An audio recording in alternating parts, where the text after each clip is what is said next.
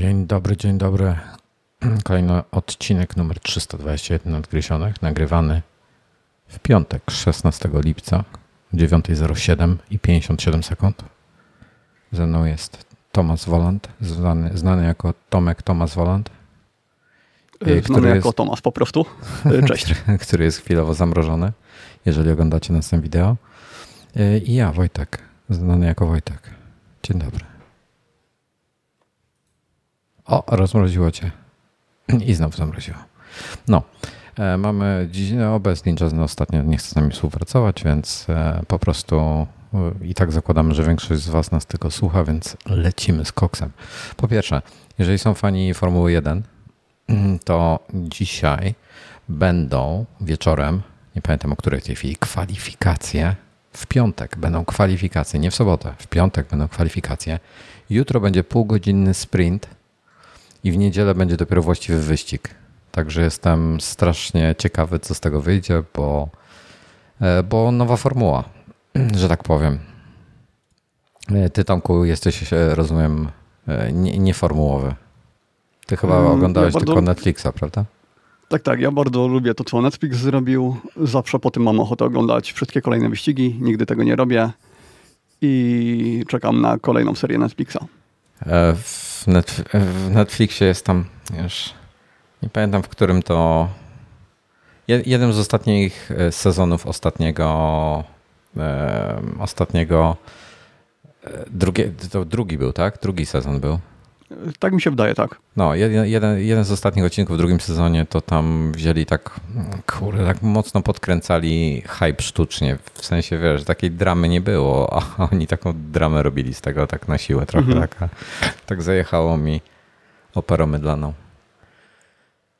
Ja korzystam, Arturze, Real Time Follow-Up, korzystam z w aplikacji Formuły jeden. Nie, nie używam Eleven F jeden, bo nie ma na Apple T V. Używałem przez bardzo krótki okres Kanał Plusa, bo tam był Eleven i to działało na Apple T V, ale F jeden ma AirPlaya, więc sobie AirPlayuję na Apple T V i jest, zapłaciłem, już wspominałem chyba o tym, zapłaciłem chyba z dwieście złotych za rok, a Kanał Plus kosztuje pięćdziesiąt złotych za miesiąc. Więc no, delikatna różnica. Wojtek, czy ty pijesz wodę? A, a czemu pytasz? No bo ty zawsze te swoje herbaty, musiał ci się bardzo śpieszyć, że zrezygnowałeś ze swojej herbaty codziennej. Wsta- Wstałem dzisiaj nieprzytomny w ogóle kompletnie, bo w nocy było strasznie duszno i źle mi się spało. I w tej chwili jest jakaś gigantyczna burza po prostu, jakaś ulewa taka, że, że wow. Nie będę obracał teraz kamery, ale po prostu leje jak z cebra. I źle mi się spało i stałem i żona mnie się zapytała, czy chce dzisiaj herbatę. Ja powiedziałem, po co mi herbata w czwartek? I, i, i nie, nie, nie mam herbaty. A potem dopiero skojarzyłem, że jest piątek już, że dzisiaj nagrywamy. Także dobrze w ogóle wstałem. Dobra, to tyle w jeden. Artur jeszcze odpowiada, że nowy sezon będzie w Viaplay. Paweł u nas pisał Viaplay na iMagu. Nie wiem, nie znam, korzystam z, z aplikacji F jeden, na razie nie planuję zmieniać, opłaciłem ją z góry za rok, więc tyle. Będziesz mi musiał, Tomku, głosowo, jak chcesz coś powiedzieć, głosowo przerywać, bo cię nie widzę, w sensie w tej chwili masz zamknięte oczy i wkłada się, jakbyś medytował. Okej, okay, dobra. No. A, i Eleven F jeden straciło prawo do F jeden, okej. Okay. Chrzanie, nie, nie interesuje mnie to. Polski komentarz jest straszny. Oglądałem chyba trzy wyścigi na Eleven, nie da się tego oglądać, nie da się tego słuchać, znaczy oglądać się da, nie da się tego słuchać. Panowie, z całym szacunkiem, nie szukajcie dramatów tam, gdzie jest, tylko rzetelnie wykonujcie swoją pracę.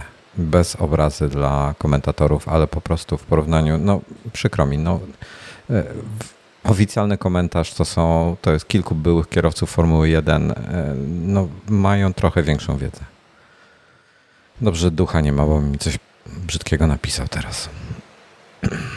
Okej. Okay. Chciałem szybko jeszcze kolejny temat poruszyć, czyli V R dla Microsoft Flight Simulator dwa tysiące dwadzieścia. I zastanawiam się nad tym ostatnio sporo. I powiem ci, że kurczę, no odpada. Dopóki nie będzie miał tego trybu Mixed Reality, to to, jest, to dla mnie odpada. Nie, nie będę miał możliwości... No, ale, no. No, ale grając... normalnie na płaskim ekranie, też nie robisz niczego rękami, tylko musisz kursorem nacelować na te nie, przyciski nie, nie, nie. i to wybrać. Nie, ja mam... No nie przykładasz Proszę. palca do ekranu. Raz, dwa, trzy, cztery, pięć, sześć, siedem, osiem, dziewięć, dziesięć... A ty mówisz o fizycznych przyciskach, tak? Ja mówię o fizycznych, ja mam kurczę... No to ja dalej dziesięć, masz w V R ze. dwa na... trzy na cztery na piętnaście, szesnaście, siedemnaście na dziewiętnaście, dwadzieścia... Kolejnych siedem, dwadzieścia siedem plus to wszystko. Ja mam ponad trzydzieści przycisków, grubo ponad trzydzieści przycisków no tak, na tych dwóch ja kontrolerach. Mam, ja ich nie będę widział. Ja też mam tyle przycisków, ale kontrolery, te do latania, one są wszystkie tak porobione, żebyś bez patrzenia na nie umiał rozróżnić, gdzie jest jakiś przycisk. Na przykład one mają różne wypustki, zagłębienia, co, są co, ułożone w taki sposób, że... A ty zobacz jakieś... sobie, jak wygląda panel sterowania od Honeycomba. To nie masz wypustków. No teraz nie dam, nie dam rady, bo mam... No, nie, tam, masz, tam masz na przykład rząd ośmiu przełączników, które są... Każdy jest identyczny, tylko każdy jest opisany. Tak jak w samolocie, też masz osiem przycisków nie na ma tak panelu. Jak na przykład w, ale nie ma tak jak na przykład w, w Wacomie, że masz na jednym y, trzy nie. takie wypustki, które cię kują w rękę. Nie, w samolocie też no. czegoś takiego nie masz. W samolocie na autopilocie masz kurde osiem przycisków do autopilota i pokrętła i nie masz żadne, żaden z nich nie, nie, nie różni się niczym od innego. Są opisane. Okej, okay. No to w takim razie trzeba y, improwizować i są takie nakładki na przyciski, trzeba je po prostu przykleić i wtedy masz różne czucia pod różnymi przyciskami, no bo i tak ich nie widzisz, więc wtedy przynajmniej czujesz, y, który co robi. No, nie albo, nie pamiętam tego. Albo możesz zrobić tak, że masz osobne, osobny panel do procedury startowej i na nim masz wszystko i po prostu procedurę startową robisz sobie jeszcze na płasko, a później do latania zakładasz gogle i, i lecisz. Nie, nie, to, to myślałem o tym, to próbowałem sobie to wyobrazić, to jest dla mnie kompletnie niewyobrażalne. Dopóki no ja ci pisałem, że ostatnio zrobiłem test na płaskim ekranie, latałem chwilę, no i na trzydziestu dwóch calach to ja miałem wrażenie takie, że latam z zabawką. To było wszystko takie malutkie, mikroskopijne w porównaniu do V R-u. Na przykład ten kokpit samolotu, on się mieści powiedzmy w trzech czwartych przy standardowym widoku. No i te trzy czwarte były skompresowane do tych trzydziestu dwóch cali. No nie wiem, ile bym musiał mieć. Pewnie na tym twoim osiemdziesięciopięciocalowym telewizorze byłoby fajnie. Byłoby podobnie do rzeczywistości. Yy, natomiast wtedy też po bokach nie miałbym widoku, jakbym się... Yy, no w sumie miałbym, bo mógłbym mieć to śledzenie ruchu, które ty masz. Yy, no tak, ale na trzydziestu dwóch calach dla mnie to jest nieakceptowalne. Poza tym, czy znasz kogoś, kto hmm. grał na symulatorach w V R ze i stwierdził, nie, nie, to jednak jest gorsze, wracam na płasko, bo chcę widzieć swoje przyciski. Tak, tak, kilku, kilku znam e, prawdziwych pilotów, e, którzy na YouTubie produkują treści i próbowali V R właśnie i wszyscy latają z powrotem na nie V R ze. Ale bo się po prostu nie, bo się nie da obsługiwać e, tych wszystkich przełączników. Ty jakby, ty podchodzisz do tego inaczej, ty podchodzisz, mhm. nie interesuje ciebie latanie, e, jakby odtworzenie rzeczywistości, startu samolotu i tak dalej, ciebie interesuje widok. Tak, tak, zdecydowanie. No, no a mnie interesuje to, dru- to pierwsze. Czyli żeby mhm. przeprowadzić procedurę startową całą, potem przeprowadzić e, Ale całą resztę. Ale czemu połączyć? Zrobić to na płaskim ekranie i później założyć gogle podczas lotu. No mógłbym tak zrobić, ale podczas lotu, jak lecisz C R jotem, cały czas coś robisz. To jest samolot manualny, on nie ma pełnego autopilota. Tak, ale tam robisz dziesięć razy mniej niż podczas robisz. startu, więc masz tylko mm. ograniczoną liczbę nie. przycisków. Nie, jedyny moment, w którym nic nie robisz, to jest podczas um, lo- cruise, czyli ten lot między, jak na przykład schodzisz do lądowania, to jest więcej roboty niż, niż podczas samego startu. Mhm. Cały czas coś robisz. Ten samolot jest niesamowity pod tym względem. Pooglądaj sobie trochę wideo z takich, takich właśnie, jak wygląda pełne, pełny lot C R jotem. Jest taki gość na YouTubie, nazywa się The Dude. To jest pilot C R jota w, w niemiecki, który zrobił serię tutoriali właśnie, chyba osiem epizodów, jak latać prawidłowo tym samolotem. I po prostu obejrzyj sobie wszystkie. One mają tam po piętnaście mm. minut każde. Nie, to jest niesamowite.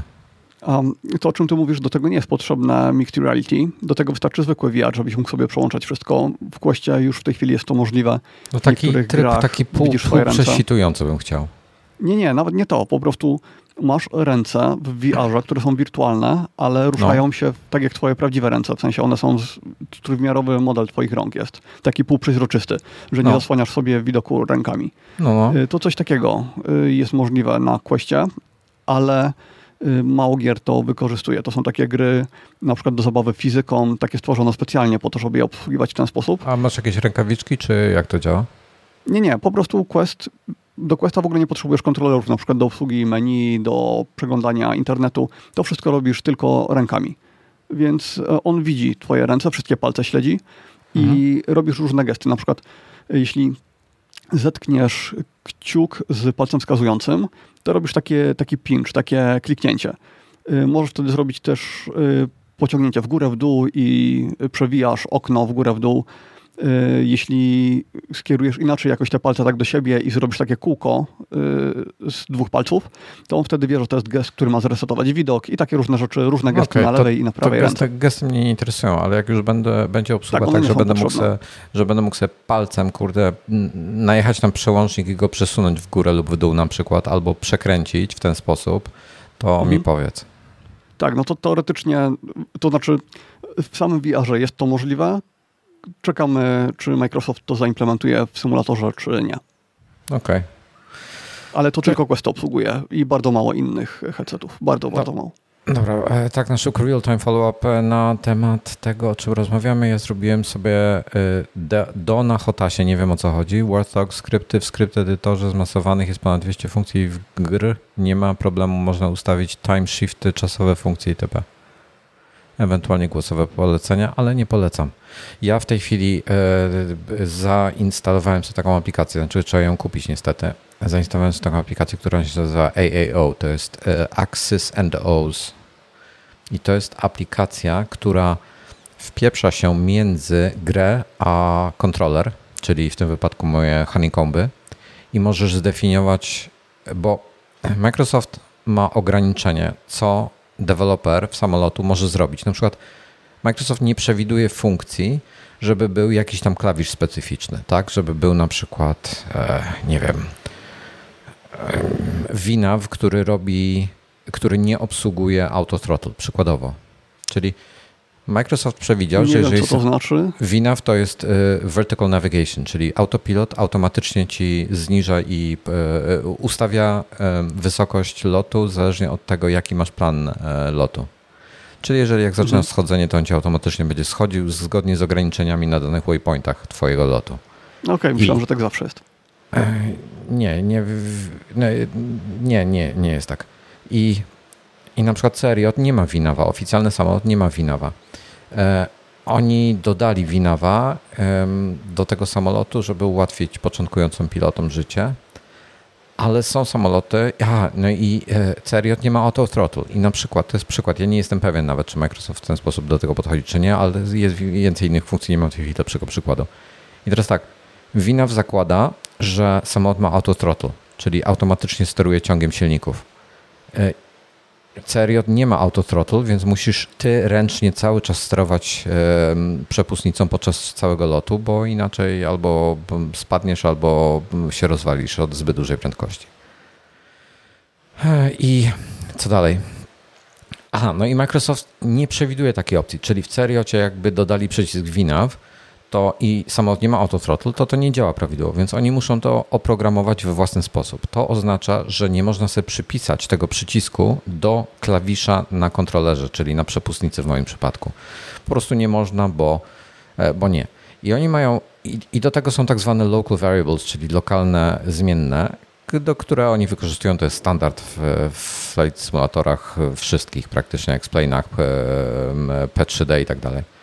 I nie wiem, czy w X-Plane, w P trzy D chyba, chyba na pewno, ale chyba w X-Plane też. I pewnie w D C S-ie. I chodzi o to, że ten Axis and O's pozwala ci się, on, on odczytuje z samolotu w grze, musisz być załadowany, on odczytuje wszystkie możliwe funkcje, które samolot ma, a których Microsoft nie potrafi obsłużyć. I ty możesz się sobie oprogramować. I co więcej, tam możesz robić pełne skrypty, możesz sobie robić animacje, możesz robić całe funkcje, pisać, jak to ma działać i tak dalej. Więc jak ktoś chce zrobić coś super zaawansowanego, to nie ma takiego problemu, może coś takiego zrobić.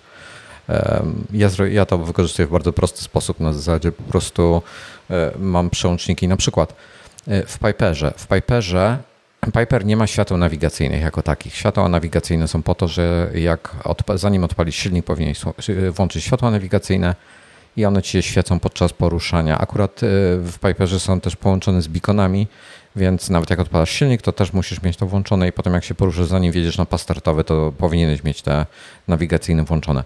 W Piperze to się nazywają radio lights, światła radiowe. Taka, takiej funkcji, aha, i one są na pokrętle w środku, nie na przełączniku, tylko na pokrętle. Pokrętło ma trzy tryby, zero, wyłączone, zero procent, co powoduje, że zewnętrzne oświetlenie jest włączone, ale oświetlenie w samolocie, G P S-a, tego, tego, tych wszystkich radiów i tak dalej, wiecie o co chodzi, jest wyłączone i potem masz, możesz regulować jasnością oświetlenia od zera do stu procent. I, i tego nie ma jak obsłużyć w Microsoft Flight Simulator i ja sobie napisałem po prostu program, że mam to albo wyłączone, czyli nie na zero procent, ale na zero przecinek zero, czyli całkowicie wyłączone. Potem jest zero procent, co jest włączone, ale bez świateł. I potem jest sto procent, czyli wszystko jest włączone. I ja sobie wyło- zrobiłem tylko wyłączone albo sto procent. I, i to można sobie zrobić. No, także i to chyba działa. Ile nie to kosztuje? Tylko z, o Boże, z siedemnaście, piętnaście, piętnaście, siedemnaście euro chyba, gdzieś tak. Jako, jakoś tego typu cena. Okay. Także ogarniam to od paru dni. Ten program bardzo fajny jest, bardzo fajne rzeczy pozwala robić właśnie. Także Piperka sobie oprogramowałem na razie i w Ceriocie też panel autopilota oprogramowałem. No, także mi to fajnie działa. Dobra, to tyle jeśli chodzi o M S F S, jak chyba, że chcesz coś dodać. Nie, tylko jest pytanie co do tego, czy nie możesz dodać na przykład yy, skoku na klawiszu o dziesięć procent. Yy, z defini- nie, nie, nie rozumiem. Ja mam, hmm. ja mam przełączniki na, na Honeycombie, który jest tutaj. Na Honeycombie mam tutaj raz, dwa, trzy, cztery, pięć przełączników zero-jedynkowych do świateł. I one hmm. są, i takie przełączniki są w Ceśnie. I w Ceśnie to działa pięknie. Po prostu włączasz na flajce albo wyłączasz na flajce. Piper nie ma na flajców, ma to pokrętło, więc nie mogę przypisać zero-jedynkowego um, zero-jedynkowego przełącznika do przełącznika w grze, który w grze ma de facto jedenaście pozycji, bo, no bo się nie da. Więc mam oprogramowane tylko dwie skrajne, żeby mi działało zero to jest wyłączone, jeden to jest sto procent. Mhm. Czy, okay. czy to wyjaśniłem jakoś w miarę okej? Okay? Chyba tak. Okej. Okay. Także mo, można, można różne fajne rzeczy robić. Teoretycznie mógłbyś sobie zrobić, na przykład tak sobie oprogramować, taki skrypt sobie napisać, że jak przełączasz do góry, to ci skacze jasność o dziesięć procent, przełączasz dół dwadzieścia procent, trzydzieści, czterdzieści, pięćdziesiąt, jak tak ruszasz góra-dół, to się mm-hmm. zwiększa co dziesięć procent, jak dojedziesz do stu, to potem kolejne w dół to jest wyłączenie. Na przykład mógłbyś sobie coś takiego zrobić, jakbyś chciał. Ale ja nie chcę, więc nie zrobiłem. Poza tym nie potrafię. Ja jestem na etapie, że świateł jeszcze nigdy nie przełączałem, nawet włącz-wyłącz. Nigdy jeszcze nie latałem w nocy. I dopiero pierwszy raz odbyłem lot, który jest od punktu A do B jakiś tam zaplanowany, a nie tak, że tylko startuję i lecę gdziekolwiek przed siebie. Hmm.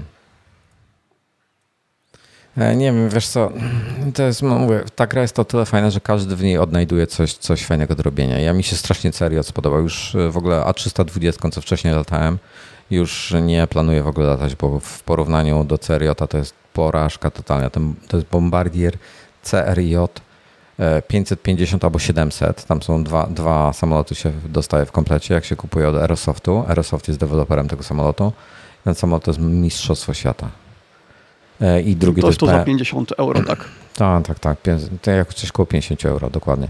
I jest jeszcze od P M D G i będzie jeszcze dodatek od nich, będzie oprócz pięćset pięćdziesiąt zajmuje, bierze pięćdziesiąt pasażerów, siedemdziesiąt bierze siedemdziesiąt pasażerów, jest dłuższa. I trochę dłuższe skrzydła ma, szersze w sensie, i rozpiętość. I potem będzie i do, pracują nad dziewięćset i tysiąc, która bierze odpowiednio dziewięćdziesiąt i sto pasażerów. I też są dłuższe i trochę mają inne wymiary. Ale dorzucą to jako część tego nie, samego pakietu wtedy, czy osobno się nie będzie wiemy, było? Chyba będzie to osobno do kupienia, ale wymaga to te, tego podstawowego jakby, czyli jako takie rozszerzenie, jako D L C powiedzmy. Będzie, ale nie wiadomo. Po, po spodziewam się, że to będzie kosztowało z dziesięć do piętnastu euro, podejrzewam, bo to nie, nie ma dużych zmian. Space, Space Empire pyta się na czacie, czy można dać skok klawisza na przykład co dziesięć procent na klawiszu. Teoretycznie tak, tylko że ja nie mam klawiszy, tylko mam to znaczy, to przełączniki. To, o czym ja, to jest to, to, o czym ja mówiłem wtedy, właśnie no. o tych dziesięciu procentach. No teoretycznie to, to można zrobić, to w, w Access and Rose bez problemu zrobisz. W grze tego nie zrobisz, tutaj bez problemu. Okay, Może, okay. Możesz tak Bo zrobić. Bo ja właśnie tylko... wtedy przytoczyłem ten komentarz od tej osoby. A, okej, okay, rozumiem, rozumiem. Tylko ja mam przełączniki, do, przy, jedyne przyciski jakie mam są do autopilota i one jakby są zajęte autopilotem, więc wszystkie inne to są przełączniki, czyli, czyli fizyczny przełącznik, który jest albo on, albo off. Więc jak już go włączę na on, to już go nie mogę naciskać, bo on już jest włączony. Okej, okay, no. Le, lećmy dalej. Lećmy dalej. Nie wiem ile minut, ale chyba ponad dwadzieścia. Może. E, dobra, beta trzy, iOS piętnaście, iPadOS piętnaście, tvOS piętnaście, watchOS osiem i macOS Monterey. E, kurde, najsłabsze ze wszystkich jest. Zrobili parę zmian, zrobiłem o tym wideo, polecam obejrzeć. Zmian nowych e, dużo nie ma, w Safari są największe, na iPadzie nawet nie pofatygowali się, żeby dodać. Z Safari jest sporo problemów, z mailem są problemy. U I, czyli czasami się coś nie narysuje, trzeba zabić aplikację, uruchomić na nowo. Nie wiem dlaczego publicznej bety jeszcze nie ma drugiej, bo to jest deweloperska beta trzy, czyli publiczna beta dwa i publiczna beta dwa, z tego co wiem, to się jeszcze nie pojawiła, chyba że coś przegapiłem w ciągu ostatnich dwóch dni, ale spodziewałem się, że wczoraj się pojawiła, się nie pojawiła, więc może coś znaleźli i nie wydali jeszcze. I jest słabsza od, od bety jeden i jestem załamany. To ja może od razu wrzucę tutaj temat Safari, bo mam go na końcu dodanego, nie wiem dlaczego. To jest też temat na osobny odcinek, ale to się będzie zmieniało, więc krótko powiem. Już, już na macOSie Monterey poprawili pasek z zakład, zakład, to się zakładki nazywają w Safari? Tabs. Tak, zakładki. Tak, albo zakład... karty. Karty, o karty, właśnie zawsze mi tego słowa brakuje, karty. Przenieśli ten pasek z kartami o jeden rząd w dół i jest osobno i to jest w miarę ok. Natomiast na iPadzie to jest tragedia, to jest dalej tragedia, bo te, ten pasek adresu, on, on nie jest w jednym miejscu. I nie masz, więc tak, raz klikasz po lewej stronie, bo raz jest po lewej, raz jest po prawej, potem uruchamiasz Safari i chcesz, masz swój aktywny pasek, bo to jest tak, że tak jest wiele tych paseczków obok siebie i one są cały czas dynamicznie się ruszają. Mhm. Więc masz aktywny swój pasek, który zamiast być na środku jest po prawej stronie i co jest obok niego? Ten, który jest obok, prawda? Nie, mhm. nie jest ten. Jest kurde czwarty z rzędu, bo one są ściśnięte niezależnie od tego paska. Czyli tutaj muszę tutaj potem poskrolować, poskrolować, nacisnąć właściwy. Jeżeli, broń Boże, on nie jest w pełni jakby rozwinięty, to naciśnięcie powoduje, że on się centruje. I, więc, I trzeba jeszcze raz nacisnąć, żeby go uruchomić w ogóle. No kurde, szlak mnie trafia, bo są dodatkowe kliki. Jest to tak, ja nie wiem, kto jest odpowiedzialny za to, czy Alan Dye w tym miesza, czy nie, ale ekipa od U I powinna pójść naprawdę na wakacje, bo mają zbyt dużo zwariowanych pomysłów i nie powinni tyle brać prochów, bo najbardziej nie jest zwariowany dobrze. Pomysł został wprowadzony rok temu i o dziwo w piętnastce go nie poprawili, że jak klikasz w Share Menu, to po lewej stronie masz teksty yy, tych wszystkich opcji udostępniania, a po prawej masz ikony. Czyli albo patrzysz na ikony, albo na tekst. Nie możesz tak ogarnąć wzrokiem wszystkiego naraz, jak to się robi zawsze. Bezużyteczne. Czekam, aż to poprawiam, ale się nie zapowiada, no bo w piętnastce nie, nie zmienili tego. Nie, ja jestem, ja jestem troszkę mocno rozczarowany nawet, ekipą, ekipą Safari za odpowiedzialność za U I w tej chwili. Że niektórzy specjalnie robili w skrótach, w shortcutsach mhm. te opcje, że robili sobie ikonkę i później po prawej stronie nazwa funkcji i dzięki temu mieli ikony z lewej strony, a po prawej stronie opis. I sobie przewijali wtedy do tych skrótów i skrótami robili to wszystko, co się dało zrobić, żeby ten interfejs był w miarę użyteczny. Nie wiem, ja mam nadzieję, że szybko jakieś poprawki wprowadzą, bo w tej chwili napra- jestem mocno zawiedziony i bardzo wiele rzeczy wymaga dodatkowych kliknięć. Na przykład jak masz, jak wciśniesz sobie, ja często wysyłam jakieś linki albo coś Iwonie i dotychczas tak, trzeba kliknąć share na górze w Safari, masz, masz ikonkę do mhm. share'a i, i od razu pojawia się rząd z kontaktami, potem rząd z aplikacjami, potem dodatkowe funkcje.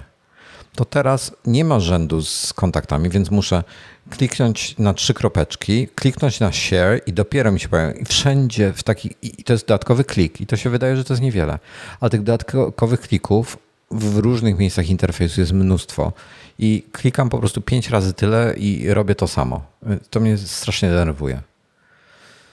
Dobra, koniec, koniec mojego ranta. Nie naczekam już. Tak, przejdźmy do czegoś pozytywnego. Pozytywne jest to, że na iPadzie można i na iPhone'ie też notabene można zainstalować Windowsa trzy kropka jeden i zagrać sobie w Minesweepera natywnego, ewentualnie Solitaire, jak ktoś ma ochotę. Bardzo polecam. Jest bardzo dużo gier, które można też pobrać na taką Windowsa trzy kropka jeden, takich staroci, których dzisiaj już nie ma. W ogóle bardzo fajne są niektóre. I zresztą na DOSa, bo tam też jest DOS od razu, bo oczywiście Windows wymaga DOSa. Więc, więc jest taki bonus, jest wideo na kanale iMaca, zapraszam do pobawienia się, jak ktoś bawił się DOSem i Windowsami trzy kropka jeden i tak dalej, bo no fajna, fajna nostalgia. Ja nawet nie pamiętam, jak to było. Windows trzy kropka jeden to była tylko graficzna nakładka na tak. DOSa, czy to już tak. było coś więcej? Nie, nie, nie. Okej, okay, czyli dopiero dziewięć kropka pięć to było coś więcej. E, tak. Okej. Okay. Nie, dziewięć kropka pięć też był przecież nakładką. Czy nie? Ale już dziewięć kropka pięć chyba już miał aplikacje, które działały tylko na tym Windowsie, a na DOSie nie działały. Tak mi coś świta. To znaczy, znaczy no aplikacje... Że miał już natywne aplikacje Windowsowe, a nie te DOSowe tylko. Ale, dos... w sensie... ale, ale aplikacje, ja nie rozumiem, bo na Windowsie trzy kropka jeden aplikacja Windowsowa nie na, działała na... w DOSie. Na, na przykład gry, w sensie gry te stare, to z tego co pamiętam... Mogłeś je uruchamiać chyba wszystkie, jeśli szło na, szło na Windowsie tam na przykład dwa zero, to szło też na DOSie. Chyba, że... Chyba, że nie, gry Windowsowe nie mogłeś na DOSie uruchomić. DOS był przecież... Gra, nie miał grafiki jakby. Te, tak zupełnie inaczej to się pisało. To tak nie działało. No na przykład G T A jeden, z tego co pamiętam, było to takie, było, że... To była gra wydana... A, znaczy to tak, na Windowsie mogłeś uruchamiać gry DOSowe. To jest pierwsza mhm. rzecz. I dwa, y, działało z tego co pamiętam to w ten sposób, że niektóre gry były po prostu dostarczane w dwóch wersjach, na DOSa i na Windowsa. Okej, okay, okej. Okay. Co ja chciałem... Co ja chciałem zrobić? Dobra, chciałem przejść do następnego e, tematu. Czy to już e... jest ten temat taki ten najlepszy? Nie, o prywatności w Apple'u. O, dobra. Nie, ma, nie, no nie widzisz go? Wiesz co, przez cały, bo wcześniej narzekaliśmy na te aplikacje webowe, przez cały czas nie widziałem swoich notatek, miałem białą stronę i A. dopiero teraz mi się udało tak odświeżyć, że faktycznie mi się te notatki pojawiły. No. Ktoś się pytał w czacie właśnie, dlaczego nie korzystać z webowych. Jak, jak pracuje się w większej ilości osób, to nie polecam. Dobra. W ogóle brakuje mnóstwa funkcji w tych webowych. Naprawdę mnóstwo. Cy- cytując Tima Cooka, privacy is a fundamental human right, czyli prywatność jest podstawowym prawem człowieka. I dalej mówi, że w Apple'u to jest jedna z naszych podstawowych wartości. A zaraz będziesz świetował, ale mm, to jest jedyna firma, która y, się przejmowała prywatnością już lata, lata wcześniej i ja trochę będę go bronił pewnie, ale kontynuuj. Ale jednocześnie teraz, jeżeli chcesz pracować e, z domu, i masz jakieś problemy zdrowotne, to Apple żąda od ciebie, abyś przekazał wszystkie swoje healthcare records, jak to będzie po polsku. Dane zdrowotne? No, te dokumentację całą. Całą twoją dokumentację na temat, o dokumentację medyczną. Całą dokumentację medyczną swoją przekazać do działu H R w Apple. No sorry, no ale takich rzeczy to się nie robi. Mhm. To, no to, tak, jest, czyli, ale... to jest jakiś okay, fuck up czyli... totalny. Hmm, czyli to dotyczy pracowników tak. Apple'a. Tak. Mhm. Myślałem, że można myśleć coś z prywatnością użytkowników. Okay. Nie, nie, nie. To chodzi o pracowników. No po prostu jest zadyma. Tak jak, jak, jak ludzie pracujący w Apple'u nigdy w zasadzie... Um, publicznie nie piszą coś złego na temat Apple'a, bo to jest najszybszy sposób, żeby wylecieć, to w tej chwili się pojawiło w, w ciągu ostatnich dwudziestu czterech godzin mnóstwo tweetów od pracowników Apple'a pokazujących ten e, e, formularz, e, jego treść i na przykład Cher Scarlett napisała, ona jest, ona pracuje w Apple'u w dziale security. podpisała te rzecz, rzecz, której nigdy nie podpiszę. Mhm. No i te, tego typu, te, więcej tego jest na Twitterze i w innych miejscach w sieci. No także... No, czyli pewnie za kilka dni oficjalne przeprosiny i wycofanie formularzy. Dobra, e, okej, okay, czekaj. E, co jeszcze chcieliśmy? Tutaj to był twój temat, tak? Czy to był mój temat? Jesteś duchu jeszcze? Duchu, powiedz, że jesteś w czacie, jeżeli jesteś. Twój temat. Dobra, to jest mój temat. L G ma wypuścić szesnastego lipca, czyli dzisiaj? Tak. Ma wypuścić trzydziestodwucalowy Ultrafine O L E D Pro Display, czyli ekran, monitor O L E D owy Pro. Nie wiem, co to Pro będzie oznaczało, ale ma się pojawić. I jest parę ciekawych... Znaczy Ultrafine to jest ta seria na przykład, co, co Apple je do siebie podłączał. Ma kosztować cztery tysiące dolarów w wersji trzydzieści dwa cala albo trzy tysiące dolarów w wersji dwadzieścia siedem cali. Wersja dwadzieścia siedem cali ma się bliżej końca roku pojawić. I specyfikacja, ok. cztery K rozdzielczość, czyli trzy tysiące osiemset czterdzieści na dwa tysiące sto sześćdziesiąt. Czekaj, szybko ci przerwę. To hmm? jest ten, o którym plotki się pojawiły już powiedzmy w zeszłym Jaki? roku, tylko Chyba tak. nie za dużo wiedzieliśmy, tak? I tak, teraz tak, już tak, tak, tak, tak. się wyjaśnia, ok. Tak, trzydzieści dwa cala albo dwadzieścia siedem cali, panel cztery K, milion do jednego kontrast, szesnaście na dziewięć, oczywiście U S B C z pass-through power dziewięćdziesiąt watów, czyli bez problemu nawet szesnastkę MacBooka Pro napędzisz tym. Do pięćset nitów jasność, Dolby H D R czterysta True Black. Ma wspierać... Czyli tak jakby nie miał H D R-u. E, tak, Bo czterysta ma... to jest taka parodia tylko. Tak, ma również wspierać B T dwa tysiące sto, H D R T V Broadcast Standard i P Q i P trzy P Q. To P Q znacie pewnie z Final Cut'a, jeżeli coś edytujecie. Jedna milisekunda, dziesięciobitowy ma być, czyli pewnie zakładam, że osiem plus dwa. Trzy razy U S B, jeden razy H D M I, nie widzę nic. Aha, dwa razy DisplayPort, już przegapiłem. trzy i pół milimetra audio port, P trzy dziewięćdziesiąt dziewięć procent, R G B Adobe dziewięćdziesiąt dziewięć procent, antiglerowy. Bardzo wysoka cena. Ja, ja bym bardzo chciał, bo O L E D fajny, ale boję się mieć O L E D a, że mi się wypali. No ja tam o te wypalenia bym się jakoś specjalnie nie bał, no bo jednak L G w telewizorach od kilku lat już jakoś to ogarnia. Jestem ciekawy tego, no bo O L E D, inna technologia, więc może to będą fajne ekrany. Ale faktycznie chyba bym się bał, jak na początek kupić, no bo w sumie z tym wypalaniem to mm, będą jaśniejsze sceny na komputerze niż, na te, niż w telewizji. Będzie uruchomiony zdecydowanie dłużej, bo pewnie szesnaście godzin dziennie u niektórych. Ale jestem I, tego ciekaw, będę śledził. Wiesz, masz cały czas, okej, okay, oni mogą robić jakiś pixel shift i tak dalej, ale ile można shiftować to logo Apple'a, które mam tutaj w lewym górnym rogu mm-hmm. ekranu cały czas. O kurde, jak się błysnęło. Wow. E, no, także boję się O L E D a. Ło, nie wiem, czy to słyszeliście. Teraz, teraz słyszę, tak. Ale pieprznęło, kurde. I to daleko, bo to ładnych parę sekund minęło zanim, zanim odbłysku. E, dobra. Um.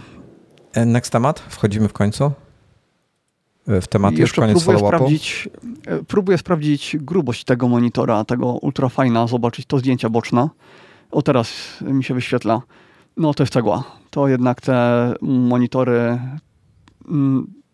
te wszystkie te, które mają dopisek Pro, tam u Asusa tak samo, to są, to są grube cegły. No wiesz, trochę tej elektroniki tam jest, prawda? Mhm. Tak, tak. Więc zawsze mnie rozwala to tylko, że Apple robi takie półprzyzwoite monitory w, tych, w tym samym tem. Szczególnie jak się popatrzysz na jakieś EIZO albo NECi, one tam są dopiero grube. Znaczy wiesz, umówmy się, że EIZO czy NEC nie optymalizuje specjalnie tej elektroniki, tak? Mhm. Apple to pewnie by wyprodukował jakiś jeden chip, który robi trzy czwarte tego, co cała ta elektronika w EIZO by pewnie wyprodukował. Tak, ale ten L G to on przynajmniej chyba tak to na zdjęciach wygląda. Jakby hmm. te rogi miał węższe i trochę tak jak te iMaki poprzednie. No, no, no, I dopiero by tak. się zgrubiał ku, mm, ku środkowi. Więc tyle dobrze. Dokładnie tak. Dobra, e, koniec follow-upu. Możemy zaczynać? Bo jestem zajarany. Niechcący, niechcący cię wyciszyłem na moment, ale już, już jest. Koniec follow-upu? Okej, okay, ale uwaga techniczna, chyba masz mikrofon yy, bardziej na wprost albo bliżej niż zawsze, bo jak mówiłeś o tym symulatorze, to tam popowało trochę bardziej Yy, tam jak mówiłeś P B, to takie wybuchało. Ja się, bar- ja się chyba bardziej podniecam, wiesz? Wy... Albo masz mikrofon tak całkowicie na wprost, a nie wiem, czy nie, nie miałeś wcześniej jest... pod kątem lekko. Mogę go lekko obrócić, ale, ale, ale był pod kątem. No jeszcze lekko, zmieniłem kąt. Dobra. Tematy dzisiejszego odcinka. Po pierwsze, ten jest bardzo krótki. Akumulator MagSafe, czyli nie pamiętam, MagSafe Battery chyba to się nazywa po angielsku. Jest to bateria MagSafe'owa, magnetyczna, o której się mówi od miesięcy, która będzie przypinana do tyłów naszych iPhone'ów dwanaście wszelkich modeli. Zakładamy, że będzie działała również czy dwanaście S, czy aka trzynaście iPhone. I zamówiłem sobie takiego. Ma przyjechać między dwudziestego trzeciego a dwudziestego siódmego lipca, czyli za jakiś tydzień. Pi razy drzwi. Czyli kupiłeś iPhone'a mini, żeby mieć malutki telefon i właśnie go będziesz powiększał dwukrotnie. Tak, będę używał ale... to... Nie, no MagSafe'a nie będę używał na co dzień, bo na co dzień nie potrzebuję, ale na jakieś wyjazdy czy coś, no to, mhm. to będę sobie wrzucał tego. Nie będę nawet miał ze sobą, po prostu będę wrzucał. Jak będę widział, że potrzebuję, to sobie go przypnę do plecków i tyle. Przyznaję, że jest to dużo ładniejsze od tego poprzedniego etui, które miał wbudowany powerbank. No i fajne jest to, że to służy też jako podstawka ładująca, tak? Że wpinam tam kabel i ładuje mi to iPhone'a tak jakby indukcyjnie piętnastowatowym prądem, zamiast, a nie pięcio. Zamiast tego krążka MagSafe'owego. No, mhm. no to jest, to no to jest, to fajna, jest fajna. fajna koncepcja. Ja ciekaw jestem, bo zakładam, że tam są w środku magnesy w tej, w tym, w tej baterii i w MagSafe'o, bo szkoda, że nie mo- tego, to trzeba ładować kablem Lightning tą baterię. Nie można ładować tego niestety bezprzewodowo, indukcyjnie. I jakby MagSafe'a położyć baterię na MagSafe'a, czyli ten krążek taki, co masz od, od Apple'a, mhm. to... Żeby lewitował. To, to by lewitowało. Mhm. Artur pisze, że bateria będzie odpadać tak samo jak portfel, ale ludzie pokazują, jak portfel używać i wcale im nie odpada, więc ja nie miałem portfela, więc się nie wypowiadam. Będę miał baterię, więc się wypowiem. No. Okej, okay, next temat. Najważniejszy dzisiaj. Valve zapowiedział Steam Deck. Tak, coś ja od ala... razu uprzedzam, że często będę mówił Stream Deck, będę się mylił pewnie, więc przyjmijcie, że jeśli mówię Stream Deck, to mam na myśli Steam Decka. Dobra. Steam Deck to jest taki, wygląda jak Switch, trochę większy chyba jest, siedmiocalowy ekran ma, zaraz przelecimy się przez dużo, specyfikację dużo techniczną. Mhm. Wymiarowo dużo większy? Nie wygląda. Y- Wymiarowo nie jestem pewny, natomiast waży ponad dwa razy więcej. No, jest, no, no. Tak, tak, tak. Jest ceglasty i gruby jest. E, specyfikację zaraz, zaraz przez specyfikację przebrniemy, ale e, ma, co on ma takiego fajnego? Ma. Mm, no przede wszystkim pozwala odpalać gry, w które normalnie gramy na komputerze. Wszystkie Steamowe gry, wszystkie pede- generalnie nie, nie, nie, nie. jest to... Chyba nie, bo to ma Linuxa, więc... Jeśli jakaś gra jest tylko na Windowsa, to wtedy jej nie odpali chyba. Chyba, że przez tego... Czym jest Proton? Czy to jest emulacja Windowsa? Ja nie mam pojęcia, ja się na tym nie znam. Panie. Bo ch- chyba jest tak, że te ty, tylko Windowsowe mają być jakoś emulowane, a te Linuxowe, no to po prostu wtedy natywnie. Przy czym od kilku lat gry się bardzo łatwo pisze, dużo łatwiej się pisze pod wszystkie systemy, więc te nowe gry, ja myślę, że już tak. Wszystkie będą na wszystko wychodziły. Napisali, y, oni napisali na swojej stronie y, twoja biblioteka Steam. Logujesz się i cała biblioteka ci się pojawia, tak jak na każdym innym pececie. Ja założyłem mm. z góry, że to znaczy, że możesz grać w każdą grę. Tak mi się wydaje, tylko że... A, y, Proton, na Compatibility że... Layer. Okej, okay, nie, to, to, tak, to, jest, wy... to jest tak jak Rosetta w takim razie. Wyda- tak, tak. Wydaje mi się, że te, które na Windowsa, no to właśnie przez tą emulację będą traciły na wydajności, nie będą działały tak płynnie, jakby działały, gdyby były natywnie. No bo ta emulacja musi coś zabierać, ale na testy jeszcze zaczekamy. Chociaż już są pierwsze testy, właściwie jeden pierwszy test, ale, ale bez po, benchmarku. Po kolei, po kolei, proszę. Tak, cię. tak. Bo już... Ja się ekscytuję tutaj, bo to ja jest wiem. wielkie wydarzenie.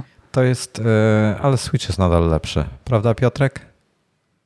Nie, żartuję. No, Switch jest inny. Switch jest inny. Znaczy tak, zacznę od tego. To dla mnie to nie jest konkurent dla Switcha, bo tak samo jak PlayStation nie jest konkurentem dla Xboxa dla mnie, bo... Mhm.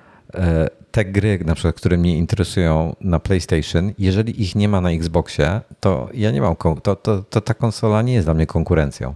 Tak samo na Nintendo. Jeżeli ja chcę, jeżeli ja chcę w Zeldę pograć, to ja kupię Switcha, a nie to, bo nie pogram na tym um, w Zeldę. No, no, czy nie pograsz?